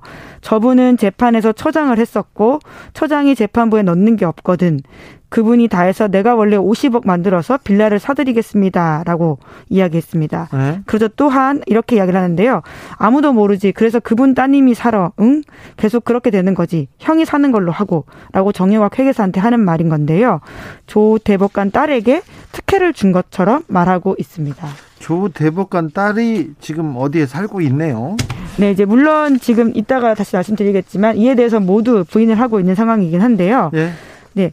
해당 그 수원 집에서는 등기상으로는 김만배 전 부국장 가족이 되어 있고 또 작년부터는 살고 있다라고 하는데요. 그 대법원 대, 그 대법관의 딸이 살고 있는 있습니까? 아, 그 부분에 대해서는 부인하고 있습니다. 부인하고 있어요? 근데 네. 딸이 산다면서요, 어디에? 네, 그, 그곳은 아니고요. 등기부 등본을 보면 김만배 전 부국장은 2013년 8월부터 7월까지 수원의 다른 곳에 주소지를 두고 있고요. 전입 신고를 한 게 그곳에 7월 14일입니다. 하지만 김만배 전 부국장은 계속해서 자기가 거기 살아왔기 때문에 자기가 그때 했던 말은 다 과장된 이야기거나 뻥이다. 뭐 이런 식의 이야기를 하고 있는 건데요. 조재현 대법관도 이에 대해선 부인하고 있습니다. 자기는 전혀 관계된 바가 없고 김만배는 아예 모르는 사람이다라고 이야기하고 있는데 김만배는 모르 모르는 사람이다. 조지현 대법관은 자기 이름이 왜 나왔는지 모르겠다. 이렇게 얘기하고 네, 있다고요? 아주 황당하다. 이렇게 이야기를 하고 있습니다. 조지현 대법관 딸은 있습니까? 어, 그에 대해서는 이야기가 없고요. 딸은 네. 있는 것 같은데요. 네. 네. 자, 그런데 이 그분 논란은 지난해부터 계속됐어요. 국정감사장에서도 그분 나왔지 않습니까? 네. 국정감사에서 서울중앙지검 이정수 지검장이 그분에 대해서 언급한 적이 있거든요. 국민의힘에서 계속 그분 따져 물었거든요. 네. 그러니까 이 녹취록에서 천화동인 1호 배당금 절반은 그분 것이다 말했다는 언론 보도에 대해서 굉장히 집중 포화가 있었습니다. 예. 이에 대해서 이 지검장은 녹취록 다른 부분에 그분이라는 표현이 있긴 했다라고 하면서 앞서 말씀드린 배당금 절반의 그분의 것, 이 자체의 표현에 대해서도 확인해 주지 않았었고요. 오히려 다른 그분 이야기가 나왔습니다. 네. 그러면서 이것은 언론에서 말하는 특정 인물이 아니라 다른 사람을 지칭하는 것이다면서 정치인이 아니다. 이렇게 말한 바가 있습니다. 정치인이 아니고 이분이 대법관이. 네, 결과적으로 이제 그렇게 보이는 상황이고요. 검찰도 그렇게 수사를 집중하고 있다라고 하는데 네. 실제로 이 김치 소유의 집에서 실제로 거주하고 있는 상황도 검찰이 확인하고 있다라고 하는데 지금은 김만배 전 부국장이 살고 있는 건 사실이라고 합니다. 아니 그런데 그 지금 확인하고 있으면 뭐 어떻게 해요? 검찰이 빨리 확인해 가지고 했어야지. 어, 5725님께서 700억 그분하고 50억 그분하고 동일시하면 되는 건가요? 이렇게 그분 논란 계속되고 있습니다. 네, 이제 그러다 보니까 애초에 어떤 이야기 나오냐고 있냐면요. 천화동인 1호 배당금 절반은 그분 것이라고 하는 워딩 자체가 실제 그 녹취록이 있느냐라고 하는 비판도 네. 있습니다. 그렇죠. 예, 그 녹취록 자체가 여러 가지가 얼기설기 만들어져서 실제로 아예 녹취록이 없는 워딩이 나오고 있다. 이런 지적도 있거든요. 이거 어디 언론사에서 녹취록을 전문 공개해서 좀 분석해야 될 것 같습니다. 시사 인에서 해야 될 것 같은데요. 네, 어깨가 무겁습니다. 네. 좀 해주세요. 네, 우선 당장 나온 보도로는요, JTBC가 이따가 천화동인 1호 실소유주가 두 명이다 이런 보도를 하겠다라고 하는데 두 명의 이름이 적혀 있는 자필 메모 공개하겠다라는 이야기도 하고 있습니다. 네, 알겠습니다. 다음 뉴스 만나볼까요? 네, 성추행 의대생에 대한 무기정학 처분이 부당하다라는 법원의 판결이 나왔습니다. 어떤 내용입니까? 네, 서울행정법원 행정 2부의 판결인데요. A 씨가 소속 대학을 상대로 낸 무기정학 처분 취소 소송에서 원고 그러니까 A 씨가 이겼다라는 겁니다. 예. 혐의 내용을 보면 2020년 1월 달에 같은 학교 선배와 술을 마시다가 뒤에서 껴안는 혐의 그러니까 강제추행 혐의로 같은 달 같은 해 9월에 재판에 넘겨졌거든요. 예. 그리고 또 중강제 추행 혐의도 있다라고 하는데요. 실제로 이 사건이 형사 재판에 붙여졌습니다. 그래서 1심에서 유죄가 나왔는데요. 벌금 200만 원형 선고했거든요. 그리고는 2심이 진행 중이다라고 하는데 그래서 이러한 사실들을 기반으로 해서 피해자가 피해 사실을 학교에 알렸습니다. 네. 그러니까 일정 부분 같이 학교 다니기가 힘들고 이 사람에 대한 학교 차원의 처벌이 필요하다라고 문제 제기를 했는데요. 네. 학교가 그래서 가해자 A 씨에 대해서 무기정학 처분을 했거든요. 네. 근데 A 씨가 혐의 자체를 아예 부인하면서 그 징계 처분이 너무 무겁다라고 행정 소송 냈습니다. 네. 그랬더니 행정법원에서 무겁다. 예, 가해자의 손을 들어준 거죠. 그런데 지금 가해자는 어, 같은 학교 선배를 강제 추행했고 같은 학교 후배를 또 추행했고 두 건인 거죠. 네, 이제 그런 상황인 건데요. 근데 인정된 것은 강제 추행 혐의만이긴 합니다. 네. 그러니까 같은 학교 선배에 대한 네, 혐의만 인정이 됐고요. 중강제 추행 같은 경우에는 인정이 안 됐다라고 합니다. 네. 법원이 왜 이런 판단을 내렸을까요? 네, 그러니까 잘못에 비해서 무기정학 처분이 너무 무겁다 이렇게 판단했다라고 하는데요. A 씨가 고소당한 후에 사과문을 보냈고 자기 잘못을 인정하는 모습을 보였고 또 유사 사건에서 해당 대학이 유기정학 9개월 처분을 했다. 이런 이야기를 하면서 무기정학이 너무 무겁다라는 판결을 했다라고 합니다. 네. 또 게다가 뭐 이런 이야기도 있다라고 하는데요. A 씨 측이 피해자 탓을 하는 이야기도 했었고 그리고는 그것이 호감이다 이런 주장을 했는데 일부 받아들인 지점이 있다라고 합니다. 아무튼 어, 조금 가끔 간혹 이런 그 성추행 사건, 의대생 성추행 사건이 좀 있어요. 네, 아마 2011년 소위 고대생 사건 기억하시는 분들이 있을 텐데요. 그 당시에 동기 여학생을 집단 성추행했던 의대생 3명에 대해서 굉장히 여론의 질타가 컸습니다. 그 사람들 그래서 출교당했던가요? 네, 그랬는데요. 재판했죠 또. 네, 근데 뒤늦게 가해 학생 중 한 명이 다른 의대를 다니고 있다라는 사실이 밝혀져서 이 또한 논란이 된 바가 있습니다. 네. 그래서 이 병원 인턴에 합격했지만 해당 사실이 알려지면서 인턴 합격이 취소가 된 바가 있는데요. 그 이후에는 이러한 의대생 그리고는 이후 의사가 되는 사람들의 면허 취득에 있어서 이러한 범죄 혐의가 어디까지 좀 적용돼서 페널티를 줘야 되는지에 대한 비판도 꽤 있었습니다. 의사는 생명과 또 생명을 다루는 일이어서 윤리적으로 조금 더 많은 고민이 있어야 되는 직업인데 아, 이 문제도 조금 이런 문제가 공론화되거나 언론에 보도되면 학교에서 그 엄격하게 처리하고 그렇지 않으면 거의 좀 솜방망이 처벌을 하거나 봐주는 그런 경우가 많아서 이런 부분도 좀 씁쓸하게 읽힙니다. 음. 다음 만나 만나볼 뉴스는요. 네, 트럼프 전 대통령이 자체 제작 SNS를 출시했다라고 합니다. 자기가 만들겠다고 하더니 진짜 만들었어요. 네, 게다가 출시 당일 다운로드 1위 했다라고 하는데요. 네. 이름이 트루스 소셜이라고 합니다. 네. 그러니까 뭐 자기 게 진짜다 이런 의미로 들리는데요. 네. 트럼프 대통령은 트위터, 페이스북 등에서 퇴출당한 바가 있습니다. 예. 그래서 말씀처럼 자기가 그럼 만들겠다 이렇게 공언한 바가 있거든요. 왜 이렇게 쫓겨났었냐면요.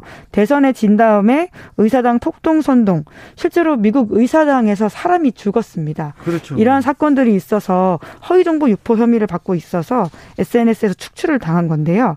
그러자 트럼프가 자기만의 소셜 미디어 제작에 나섰다 이렇게 보시면 되고요. 네.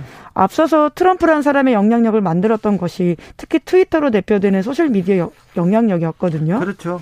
네, 거기서 전혀 여과되지 않은 한 줄, 두 줄짜리 문장들을 내 가지고 사람들을 선동하고 대부분 가짜 뉴스가 꽤 있었다. 이런 비판이 있었는데 그러다 보니까 이런 소셜 공간에서 쫓겨났는데 1년 만에 본인이 돌아와서 건재함을 과시하는 상황입니다. 음, 왜 지금 이렇게 어, 이 SNS를 만들어서 출시했을까요? 네, 이게 SNS 만든 날이요. 2월 21일입니다. 네. 이날이 미국의 대통령 날이라고 하는데 대통령의 날. 예, 이날에 아마 맞춰서 일불로 나왔다라고 볼 수밖에 없는 게 이때가 미국의 조지 워싱턴 초대 대통령 생일이고요. 그것을 기념해서 미국에는 대통령의 날이라고 하는 기념일이 있습니다. 2024년 대선 도전 의사를 계속해서 트럼프가 시사해온 바가 있어서 결국은 일불로 맞춰가지고 이런 걸 한 게 아니냐 이런 해석을 나올 수밖에 없는데요. 네. 물론 성공할지 여부에 대해서는 아직까지 좀 물음표가 있긴 합니다. 아무튼 트럼프 전 대통령의 대선 출마 의지는 좀 보이는 것 같습니다. 네, 계속해서 자기 집회 시위를 하고 있고요. 대통령 다시 나서겠다 이런 의지를 보이고 있기 때문에 아마 유력하게 2024년 공화당 후보가 되지 않을까라는 예측은 나오고 있습니다. 벌써요. 아무래도 바이든 대통령의 인기가 별로 좋지 않아서 이렇게 네, 트럼프의 그렇죠. 입지가 넓어지는 거 아닌가 그런 생각도 해봅니다. 네, 게다가 공화당에서 다른 경쟁 주자도 별로 없는 상황이고요. 또 트럼프가 여전히 인기 있는 지점들이 있거든요. 그런 화가 나 있는 백인 노동자층을 기반으로 해서 인기를 끌어왔고 그것들이 여전히 좀 잠재적으로 있는 부분들이 있어서 트럼프가 그걸 잘 활용해서 2024년 대선 레이스 뛸 수도 있다라는 예측이 아주 크고요. 게다가 민주당에서는 대항마가 그렇게 많이 보이지 않는다라는 고민도 있습니다. 아니 그 카멜라 해리스 부통령 있지 않습니까? 네, 이제 그러긴 한데요. 당장 현역인 대통령이 대선 레이스를 뛰는 게 가장 유력한 상황인데 바이든 대통령이 어떻게 될지 될지 모른다. 워낙 고령이고 지금 인기가 부족한 것도 있고요.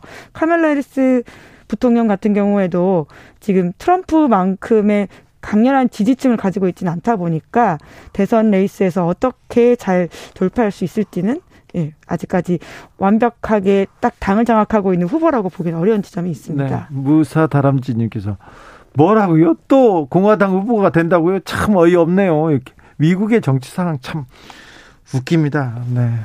네, 어떤 면에서는 민주주의 어, 자기네들을 강조하는 지점들이 있는데 의사당에서 사람들이 폭동을 일으켜서 시민과 경찰이 숨졌다라는 사실은 정말 충격적인 일이거든요. 그리고 또 네. 특정 정파 아주 뭐라고 해야 되나요? 극 극렬 지지자들한테만 이렇게 소구하는 정치 그리고 혐오 갈라치기 정치 이런 거 다 트럼프에서 나온 거 아닙니까? 네, 그 당시에 그런 것들을 제대로 막지 못해서 전 세계적으로 이러한 트럼프식 정치 선동이 일정 부분 예, 퍼진 것들이 있어서요.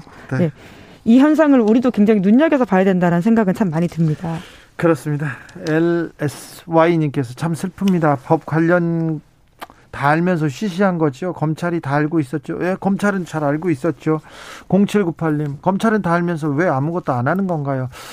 그러게요. 검사들, 검찰이 조금 수사를 열심히 하고 자기 본분을 열심히 해줬으면 합니다. 그러면 이런 갈등이 좀 줄어들 텐데요. 아, 검찰이 수사를 안 함으로써 미룸으로써 정치를 하고 있는 거 아닌가 그런 의문도 듭니다. 아, 저 검사들이 정치 정치에 관여되고 정치권으로 나오고 아우 생각만 해도 끔찍합니다.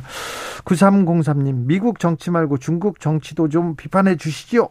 알겠습니다. 네, 하겠습니다. 네, 계속 준비해 왔었는데, 네, 했었었는데요. 네. 또 더, 다음 주에 준비해 보도록 하겠습니다. 더, 더 하겠습니다. 예. 네, 중국은 뭐 시진핑 정... 연임에 대해서 여러 차례 좀 비판한 네. 바가 있습니다. 중국은 정치주의, 민주주의를 못 하고 있어 가지고요. 공산도 아니고 독재 쪽으로 가고. 있... 네, 저기가 중국에 대한 정치 사항도 자세히 설명해 드리겠습니다. 시사인 김은지 기자와 함께 했습니다. 네, 감사합니다. 교통정보센터 다녀오겠습니다. 유하영 씨.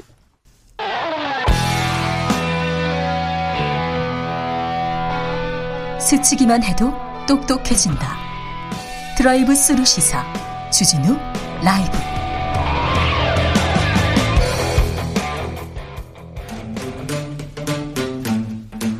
(2030) 청년이 보고 듣고 느끼는 대선 전쟁 그것이 궁금하다 MZ 세대에게 묻는다 요즘 뭐 하니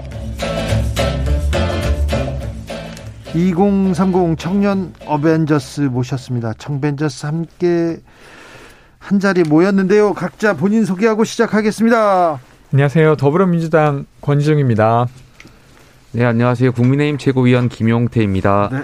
심상정 후보와 함께하는 청년정의당 대표 강민진입니다. 네, 어제 TV 토론 어떻게 보셨어요? 먼저 권지웅 위원장. 경제 분야 관련한 토론이었지 않습니까? 네. 저는 뭐 코로나 관련한 이야기나 아니면 국가가 어떻게 이제 경제가 이끌어 나가게 정부가 역할해야 되는가에 대한 부분이었는데 단연 그 이재명 후보께서 차분하게 자기의 비전을 잘 설명한 것 같습니다. 알아서 자랑은 네. 그만큼 하고요. 그러면 네. 누가 못했어요? 저는 윤석열 후보께서 그런 거에는 답변하지 않겠다. 시간 쓰지 않겠다. 뭐 이런 식으로 되게 자르는 모습 같은 게 있었는데 그게 좀 약간 조금 거만해 보이는 이런 부분이 있었습니다. 김용태 최고는 다르게 보셨겠는데? 저는 오히려 그런 토론 태도에 대해서는 이재명 후보께서 으름장을 놓으시고 협박하시는 그런 성의 발언들은 좀 지양해야 되는 부분이 아닌가 이렇게 생각했습니다. 으름장 협박이요? 예, 예. 네. 강민진 대표? 어, 윤석열 후보님도 그렇고 뭐 이재명 후보님도 그런데 윤석열 후보님은 심상조 후보가 이렇게 말을 걸거나 질문을 하면 약간 긴장을 하시는 것 같더라고요. 이재명 후보님도 심상정 후보가 말을 걸면 유독 불편해 하시는 것 같아서, 아, 사람들을 긴장시키는 후보구나, 이런 생각이 들었고요. 그리고 마지막에 1분 발언으로 장애인 이동권 문제 얘기해 주신 거 감동적이었다고 생각합니다. 그래요? 네. 아, 조금, 아, 이, 이 정도, 이, 이런 점은 좀 부족했던 것 같다. 뭐, 이 정, 이런 얘기 해 주셨으면 좋았을 텐데, 그런 생각도 했습니까? 어, 저는 이제 코로나 관련해서 이야기가 일단은 사실 시민들에게 제일 궁금한 부분이지 않습니까? 네. 어떻게 회복될 건가? 그리고 지금 더 정부가 돈을 써도 되는가 아닌가? 이런 부분이었는데 그런 부분을 어제 그래도 좀 다뤄서 좋긴 했으나 그 부분을 더 충분히 다룰 수 있었으면 좋았겠다 이런 생각이 들었습니다. 저는 어제 토론을 들으면서 경제 분야에서 이재명 후보께서 우리나라가 기축통화국으로 편입될 수 있다라는 말씀을 하신 거 보고 제가 좀 충격을 받았습니다. 뭐 이재명 후보께서 그간 국가 채무 비율이 낮으니 어, 계속해서 돈을 펑펑 쓰자고 주장하실 때마다 전문가들은 어, 국가 채무 비율 우리나라는 기축통화국이 아니기 때문에 처지가 다르다라는 조언을 많이 해주셨는데 왜 이재명 후보께서 여태까지 그런 발언을 했는지 조금 이해가 됐습니다. 누구 발언? 아, 네.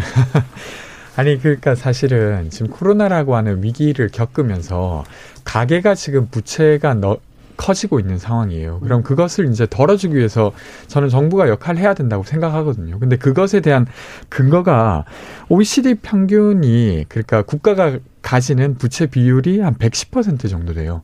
근데 한국은 50% 정도란 말이죠.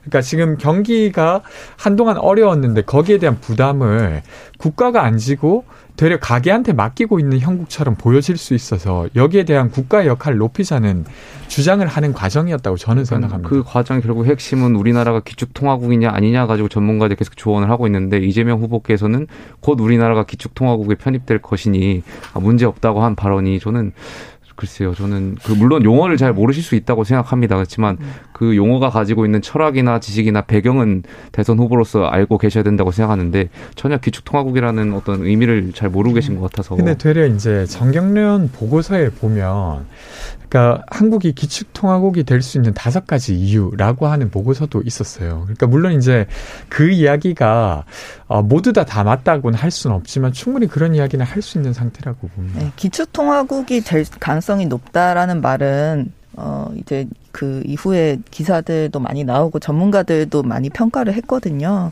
이제 한국이 지금 뭐 당장 기축통화국이 될 수 있는 가능성이 눈앞에 보이는 상태는 아닙니다. 그렇기 때문에 이재명 후보가 그 말씀을 하신 것은 본인한테 마이너스가 되는 발언이고 약간 좀 잘 모르면서 발언을 했다 이렇게 평가가 될 수 있을 것 같고요.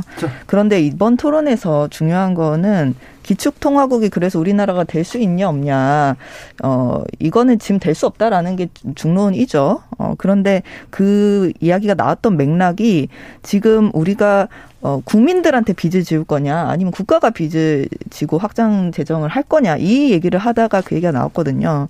근데 사실 이 문제가 더 중요합니다. 지금 코로나 때문에, 어, 가계부채가 정말 급, 급등을 했고 그런데 우리나라가 다른 선진국들에 비하면 코로나 시기에 국가가 별로 빚도 많이 안 지고 돈을 많이, 돈을 안, 많이 안 썼어요. 그러면 지금 윤석열 후보도 뭐 손실보상 다 하겠다 이렇게 얘기하고 있잖아요. 그럼 그 돈 어디서 할 겁니까? 자, 네.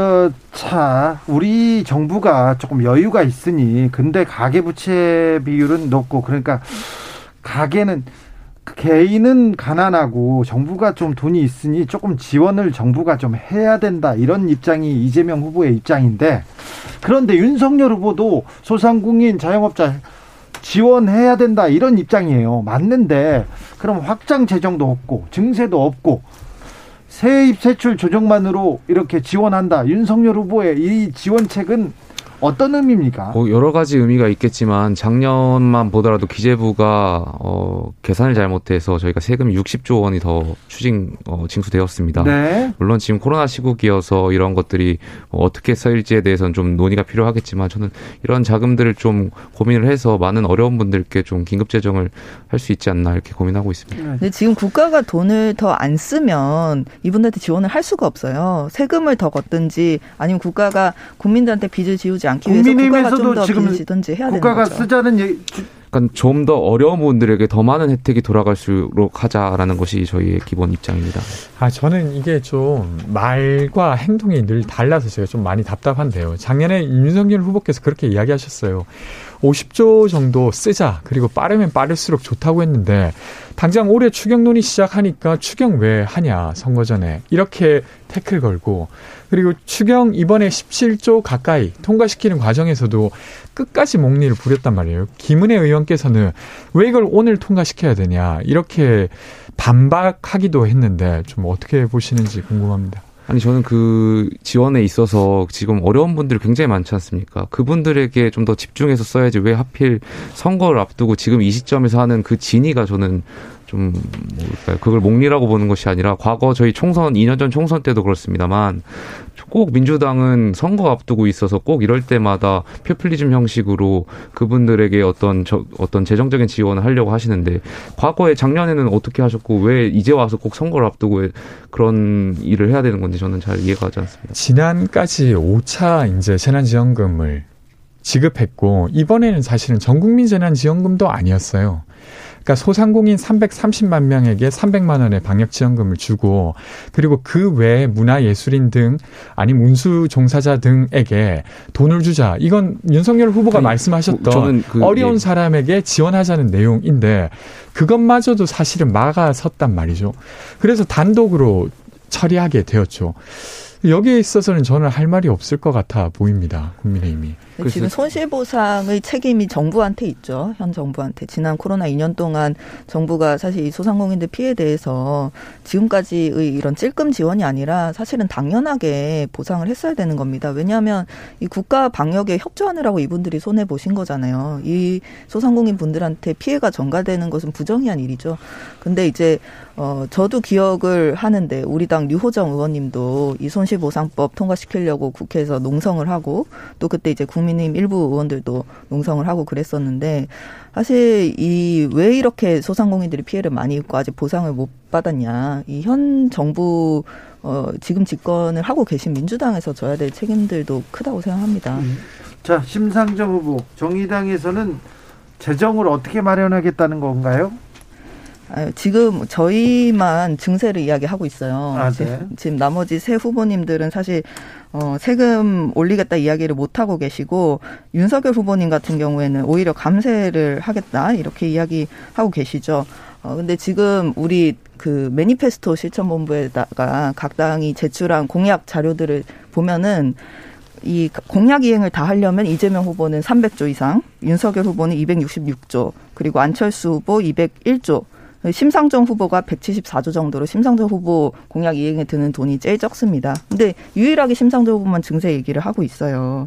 이제 심상정 후보는 어, 우리 사회에서 기득권을 가진 그 부유층이나 부동산 어, 부자들 그리고 대기업 이런 곳에서 세금 더 걷겠다 이야기하고 계시고 또 기후 환경을 해치는 그런 행위에 대해서 탄소세를 비롯해서 어, 그 재원으로 이 서민 복지를 하겠다 이야기하고 계시죠. 근데 이 부분에 있어서는 유일하게 심상정 후보만 증세 논의를 하고 있다는 말은 저는 안 맞는 것 같고요. 지금 이재명 후보도 국토보유세 실효세율을 1%까지 올리겠다, 탄소세 걷겠다고 하고 있습니다.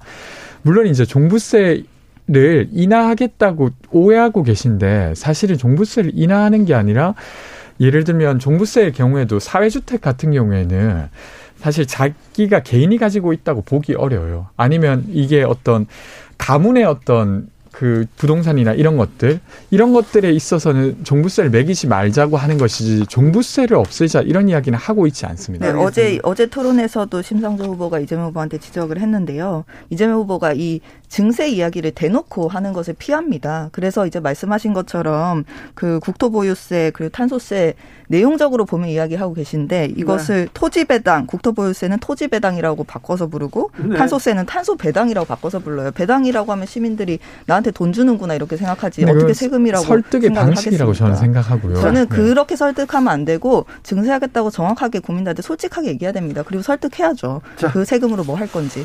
다음 주제로 넘어가겠습니다. 청년 희망 적금이 청년들한테 진짜 희망을 주고 있나요? 조건이 까다롭다, 절차 복잡, 복잡하다 이런 의견도 있는데 주변 반응 어떻습니까? 저는 주변에서 부모님이 이거 신청하라고 했다더라. 네. 그리고 그것뿐만 아니라 나도 했다. 뭐 이런 이야기들 되게 많이 들은 정책이에요. 네. 좀 최근에 이제 정책 관련해서 이야기 중에서는 가장 의외 사람들까지도 이 이야기를 하셨던 정책 중에 하나입니다. 네, 그렇습니까? 네. 김용태 최고? 네, 저도 관련해 가지고 언론을 통해서 많이 보았고요. 제 주변에서도 청년 희망 적금 많이 신청하겠다라고 하시는 분들 많아서 좀 많이 어려운 분들에게 좀 더 많은 희망을 드렸으면 좋겠습니다. 네, 자, 그 일단 뭐 호, 감과 어, 관심이 큰 것 같습니다. 네. 아무튼 청년들이 처음에 이렇게 사회 처음 시작할 때 사회에서 조금 도와줬으면 좋겠어요. 도와줘야 합니다. 그런데 그런 부분이 좀 부족했어요, 지금껏. 그러니까 이 정책이 작년에 이제 만들어진 정책이거든요. 근데 사실 38만 명에게 주려고 했는데 그게 200만 명이 신청을 했어요. 어유. 그러니까 사실은 호응이 많이 있었다는 것이죠. 네. 그래서 이제 이것을 오늘 이제 국무회의에서 논의를 해서 대폭 확대하기로 했습니다. 그러니까 이게 이제 자산 형성이라고 하는 게 주식이나 아니면 비트코인 이런 걸 통해서 할 수도 있지만 모두가 그럴 수 있는 건 아니어서 이렇게라도 정부가 좀 마중물 역할을 한다고 하는 건 저는 매우 긍정적이라고 이게 봅니다. 원래는 대상이 좀 한정돼 있어가지고 희망도 선착순이냐 이런 비판이 있다가 그렇죠. 이제 4일까지 3월 4일까지 요건이 맞으면 전부 다 신청하실 수 있다고 하니까 많이 신청하셨으면 좋겠어요. 네. 5798님께서 5789님이네요. 정의당은 말씀을 잘하시는 분들 위주로 뽑는 건가요? 말씀을 참 잘하시는 것 같네요. 심상정 후보도 그렇고 정의당은 거대 양당에 비해 발언, 발언 기회가 좀 적은 것 같은데 주진우 라이브에서 기회를 많이 주셨으면 좋겠습니다. 아, 네, 감사합니다. 그리하도록 노력하겠습니다. 자, 김용태 최고, 자 어떤 주제로 가볼까요? 네, 저는 최근에 이제 선거가 선거 기간에 이제 중반 정도로 이제 향해 가고 있는데요. 네. 민주당이 처음부터 네거티브 하지 않겠다고 이재명 후보께서도 말씀하셨는데 가면 갈수록 민주당의 선거 태도가 저는 과거로 다시 돌아가는 것처럼 계속해서 네거티브를 지향하고 있는 것이 좀 안타깝습니다. 예를 들면 뭐 고민정 의원 뭐 저희 뭐 V자를 가지고도 신천지 의혹이다. 라고 말하는 것들 말도 안 되는 것들이거든요. 선거 운동하다 보면 저렇게 검지와 중직에 2번을 외치고 있으면 이게 2번이 불편해서 이렇게 L자로 2번을 표시하는 분들도 굉장히 많거든요. 이런 말도 안 되는 의혹을 신천지로 연계하시는 분들도 있고 최민희 전 의원이죠. 저희 후보 윤석열 후보께서 거제인가요 가셨을 때 대구인가 거제인가 가셨을 때 그 거제의 청년이 대구를 직접 잡아가지고 건대구를 선물한 걸 가지고 무속 관련해 가지고 또 이상한 말씀을 하셔서 저는 민주당이 도대체 왜 이런지 잘 모르겠고요. 또 오늘 강훈식 의원께서는 이건 네거티브는 아니지만 이재명 게이트를 옹호하다가 이재명 게이트를 보고 입구를 잘 지키는 의미의 게이트라고 말씀하시는 거 보고 저는 정말 어처구니가 없었습니다. 국민 진짜 정치인의 말과 어떤 이런 것들은 국민을 대변하는데 정말 민주당 국회의원, 민주당 정치인분들은 민주당원분들이 부끄럽지 않도록 좀 해주셨으면 좋겠어요. 그 손가락 저 V자 보고 좀 재밌었던 게게 우리 정의당 로고가 V입니다. 그 노란색 V 아시죠? 네. 그래서 우리 정의당에서 사진 찍을 때 이렇게 턱 밑에다가 이렇게 V를 하고 찍는 게 어. 우리 유행이 이제 늘 네. 해오던 거였거든요. 근데 이제 이거 이 손가락을 가지고 이제 신천지의 표식이다라고 하는 건 좀 과하죠. 예전에 이준석 대표가 집게 손가락 가지고 그게 이제 남성 비하다 이렇게 한 거랑 사실 다를 바가 없는 좀 어처구니 없는 사태다라고 생각을 했는데 뭐 어쨌든 그 윤석열 후보와 신천지 어그 관련해서 또 무속 논란 관련해서 국민들이 또 어, 궁금해하는 것이 있기 때문에 잘 해명을 어, 속 시원하게 좀 해주시기를 바라고요. 이런 손가락 논란 이런 건 좀 없었으면 좋겠습니다. 아 저도 김용태 최욱께서 이야기하신 대로 손가락 모양이 비슷하다고 해서 연결 짓는 건 좀 부적절했다고 저도 생각합니다. 그 부분은 그렇게 생각하고 근데 이제 저는 그런 건 있을 것 같은데 이제까지 이제 대장독 관련해서 의혹 관련해서도 강훈식 본부장님 이야기를 했는데 계속 그분이 이재명이라고 계속 이야기를 해왔잖아요. 근데 최근에 녹취록에서 그분이 이재명이 아니라 현직 대법관으로 거의 확인되고 있는 듯 합니다. 그럼 과거에 했던 말이 사실은 어떤, 무엇을 근거로 주장하고 있었던가를 지금은 해명해야 될 때인 것 같아요. 근데 그러고 그때 잘못 말했다고 하면 지금 사실 사과라도 해야 되는 거 아닌가 싶은데 거기에 대한 이런 언급이 없습니다. 그냥 저는 이 모든 거의 결국의 핵심은 아니 특검을 하면 되는데 왜 민주당은 대장동 관련해 가지고 특검을 안 받는지 저는 도저히 이해가 가지 않습니다. 특검을 빨리 받으셔 가지고 수용하셔서 빨리 선거를 앞두고 국민들의 어떤 이 관심사가 굉장히 많은 부분에 있어서 어, 의혹을 명명백백하게 국민들에게 알려야지 왜 특검을 민주당이 주저하는지 저는 도저히 이해가 가지 않습니다. 아 저는 이것도 이제 매번 똑같이 주장하시는데요. 그러니까 상설 특검법으로 특검을 진행했으면 아마 민주당이 받아서 했을 텐데 마치 이재명이 어, 피의자인 것처럼 어, 피의자? 아, 그러니까 이게 혐의가 있는 것처럼 하는 법명을 만들자라고 계속 주장을 하셨어요. 그러니까 그 부분을 안 받았던 거지. 특검을 하자는 건 같은 입장이고요. 근데 이런 거지 않습니까? 곽상도 의원이 구속 기소되었어요. 그리고 그분도 이재명이 아닌 게 확인되었는데 최소한 그 전에 주장했던 것과 많은 것들이 달라지고 있으면 여기에 대해서 최소한의 어떤 어, 사과는 해야 되지 않나 이런 생각이 듭니다. 최소한의 사과도 안 하는 곳이 정치판이에요. 모르셨어요? 이제 알만도 한데. 네. 대장동도 그렇고 저 고발사주 건도 그렇고 특검을 했어야죠. 네. 해서 이제 선거 전에 최소한의 진실을 국민들 앞에 사법적으로 좀 증명을 했어야 되는데 특검 하겠죠. 그래서 아쉽습니다. 네, 이 두 부분은 해야 된다고 생각하는데 네. 하겠죠. 국민들도 생각하고. 네, 네, 필요하다고 봅니다. 그렇죠. 왜 그게 안 되는지 잘 모르겠어요. 네. 어, 안철수 후보 화가 많이 난 것 같은데 안철수 후보가 윤석열 후보를 이렇게 맹렬하게 공격하더라고요. 그 부분 어떻게 보셨습니까, 김용태 최고위원? 저는 글쎄요, 그건 뭐 적절하지 않다라고 생각하고 있고요. 많은 국민들께서 정권 교체를 염원하고 계십니다. 아, 물론 이제 그 과정에서 저희 후보님 윤석열 후보와 안철수 후보 간의 어떠한 이야기가 오갈지는 앞으로도 뭐 가능성이 열려 있을지는 저는 잘 모르겠습니다만 그럼에도 불구하고 저는 정권 교체를 희망하는 많은 국민들을 실망을 안 시켜 주셨으면 좋겠고요. 앞으로 안철수 대표께서도 좀 정정당당하게 또 저희 후보와 경쟁에 임하셨으면 좋겠습니다. 국민의힘도 의견이 많이 갈리나 봐요. 제가 그 목요일 날은 국민의힘의 다른 분이랑 방송하는데 그분은 이제 단일화 이제 안철수 후보랑은 전혀 저희는 뭐 민주당처럼 일당 독재가 아니기 때문에 많은 의견들이 있습니다. 네. 네 민주당은 일당 독재입니까? 이재명 독재입니까? 자, 네, 자. 네, 저는 그 안철수 후보님 뭐 이제 또 저희랑은 사실 크게 상관없는 이야기긴 하지만 그래도 어, 완주하셨으면 좋겠다는 개인적인 바람이 있어요. 이제 그 거대 양당의 한쪽 진영으로 흡수되는 것이 아니라, 네. 어, 이제 독자적으로 완주를 하셔서 우리 대선 어, 선택지 중에 국민들이 거대 양당 외에도 선택할 수 있는 그 여지들이 좀 많이 생겼으면 좋겠고요. 그이 만약에 사퇴를 하거나 또는 어떤 뭐 과정을 거쳐서 안철수 후보가 선택지에서 사라지는 것은 그것은 다양성에 공존하는 정치가 아니라 그냥 거대 양당 어, 체제로 좀 더 강 그 그쪽으로만 강화를 해주는 그런 선택이라고 생각합니다. 권지웅 위원장. 그 이제 사실은 결, 대선 결선 투표제 논의를 좀 본격할 필요 본, 본격화할 필요는 있을 것 같아요. 당장 이번이 아니더라도 그렇죠. 논의라도 논... 좀 했으면 좋겠는데요. 맞아요. 그래서 논의를 하면 이게 또 빚이 되어서 다음번엔 조금 더 진전하기 마련이잖아요. 그래서 네. 그런 부분 필요하고 저는 아까 정권 교체 계속 강조하시는데 제가 오늘 카페에 있다 옆에서 이야기하시더라고요. 토론회 봤더니 윤석열만 아니면 될 것 같다라고 하시면서 윤석열 후보가 계속 정권 교체 이야기만 하시는 게 사실은 시민들에게 꽤나 피로감을 주는 것 같습니다. 그러니까 새, 어떤 정부가 꾸려질지가 궁금 한데 거기에 대한 내용은 없고 정권 교체만 하면 된다는 식의 이야기가 좀 설득력이 좀 떨어지지 않나 이런 생각이 듭니다. 어떤 시민들 뭐 그렇게 말씀하신 시민분도 계실 수 있겠지만 제가 만나는 시민분들 대다수는 다들 정권 교체를 희망하고 계시고 또 윤석열 후보로서 인해서도 정권 교체를 원하시는 분들 굉장히 많았어서 좀 많은 시민들의 의견이 있지 않나 이렇게 네. 생각합니다. 김용태 최고위원도 좀 폭넓게 만나야 돼요. 다른 쪽.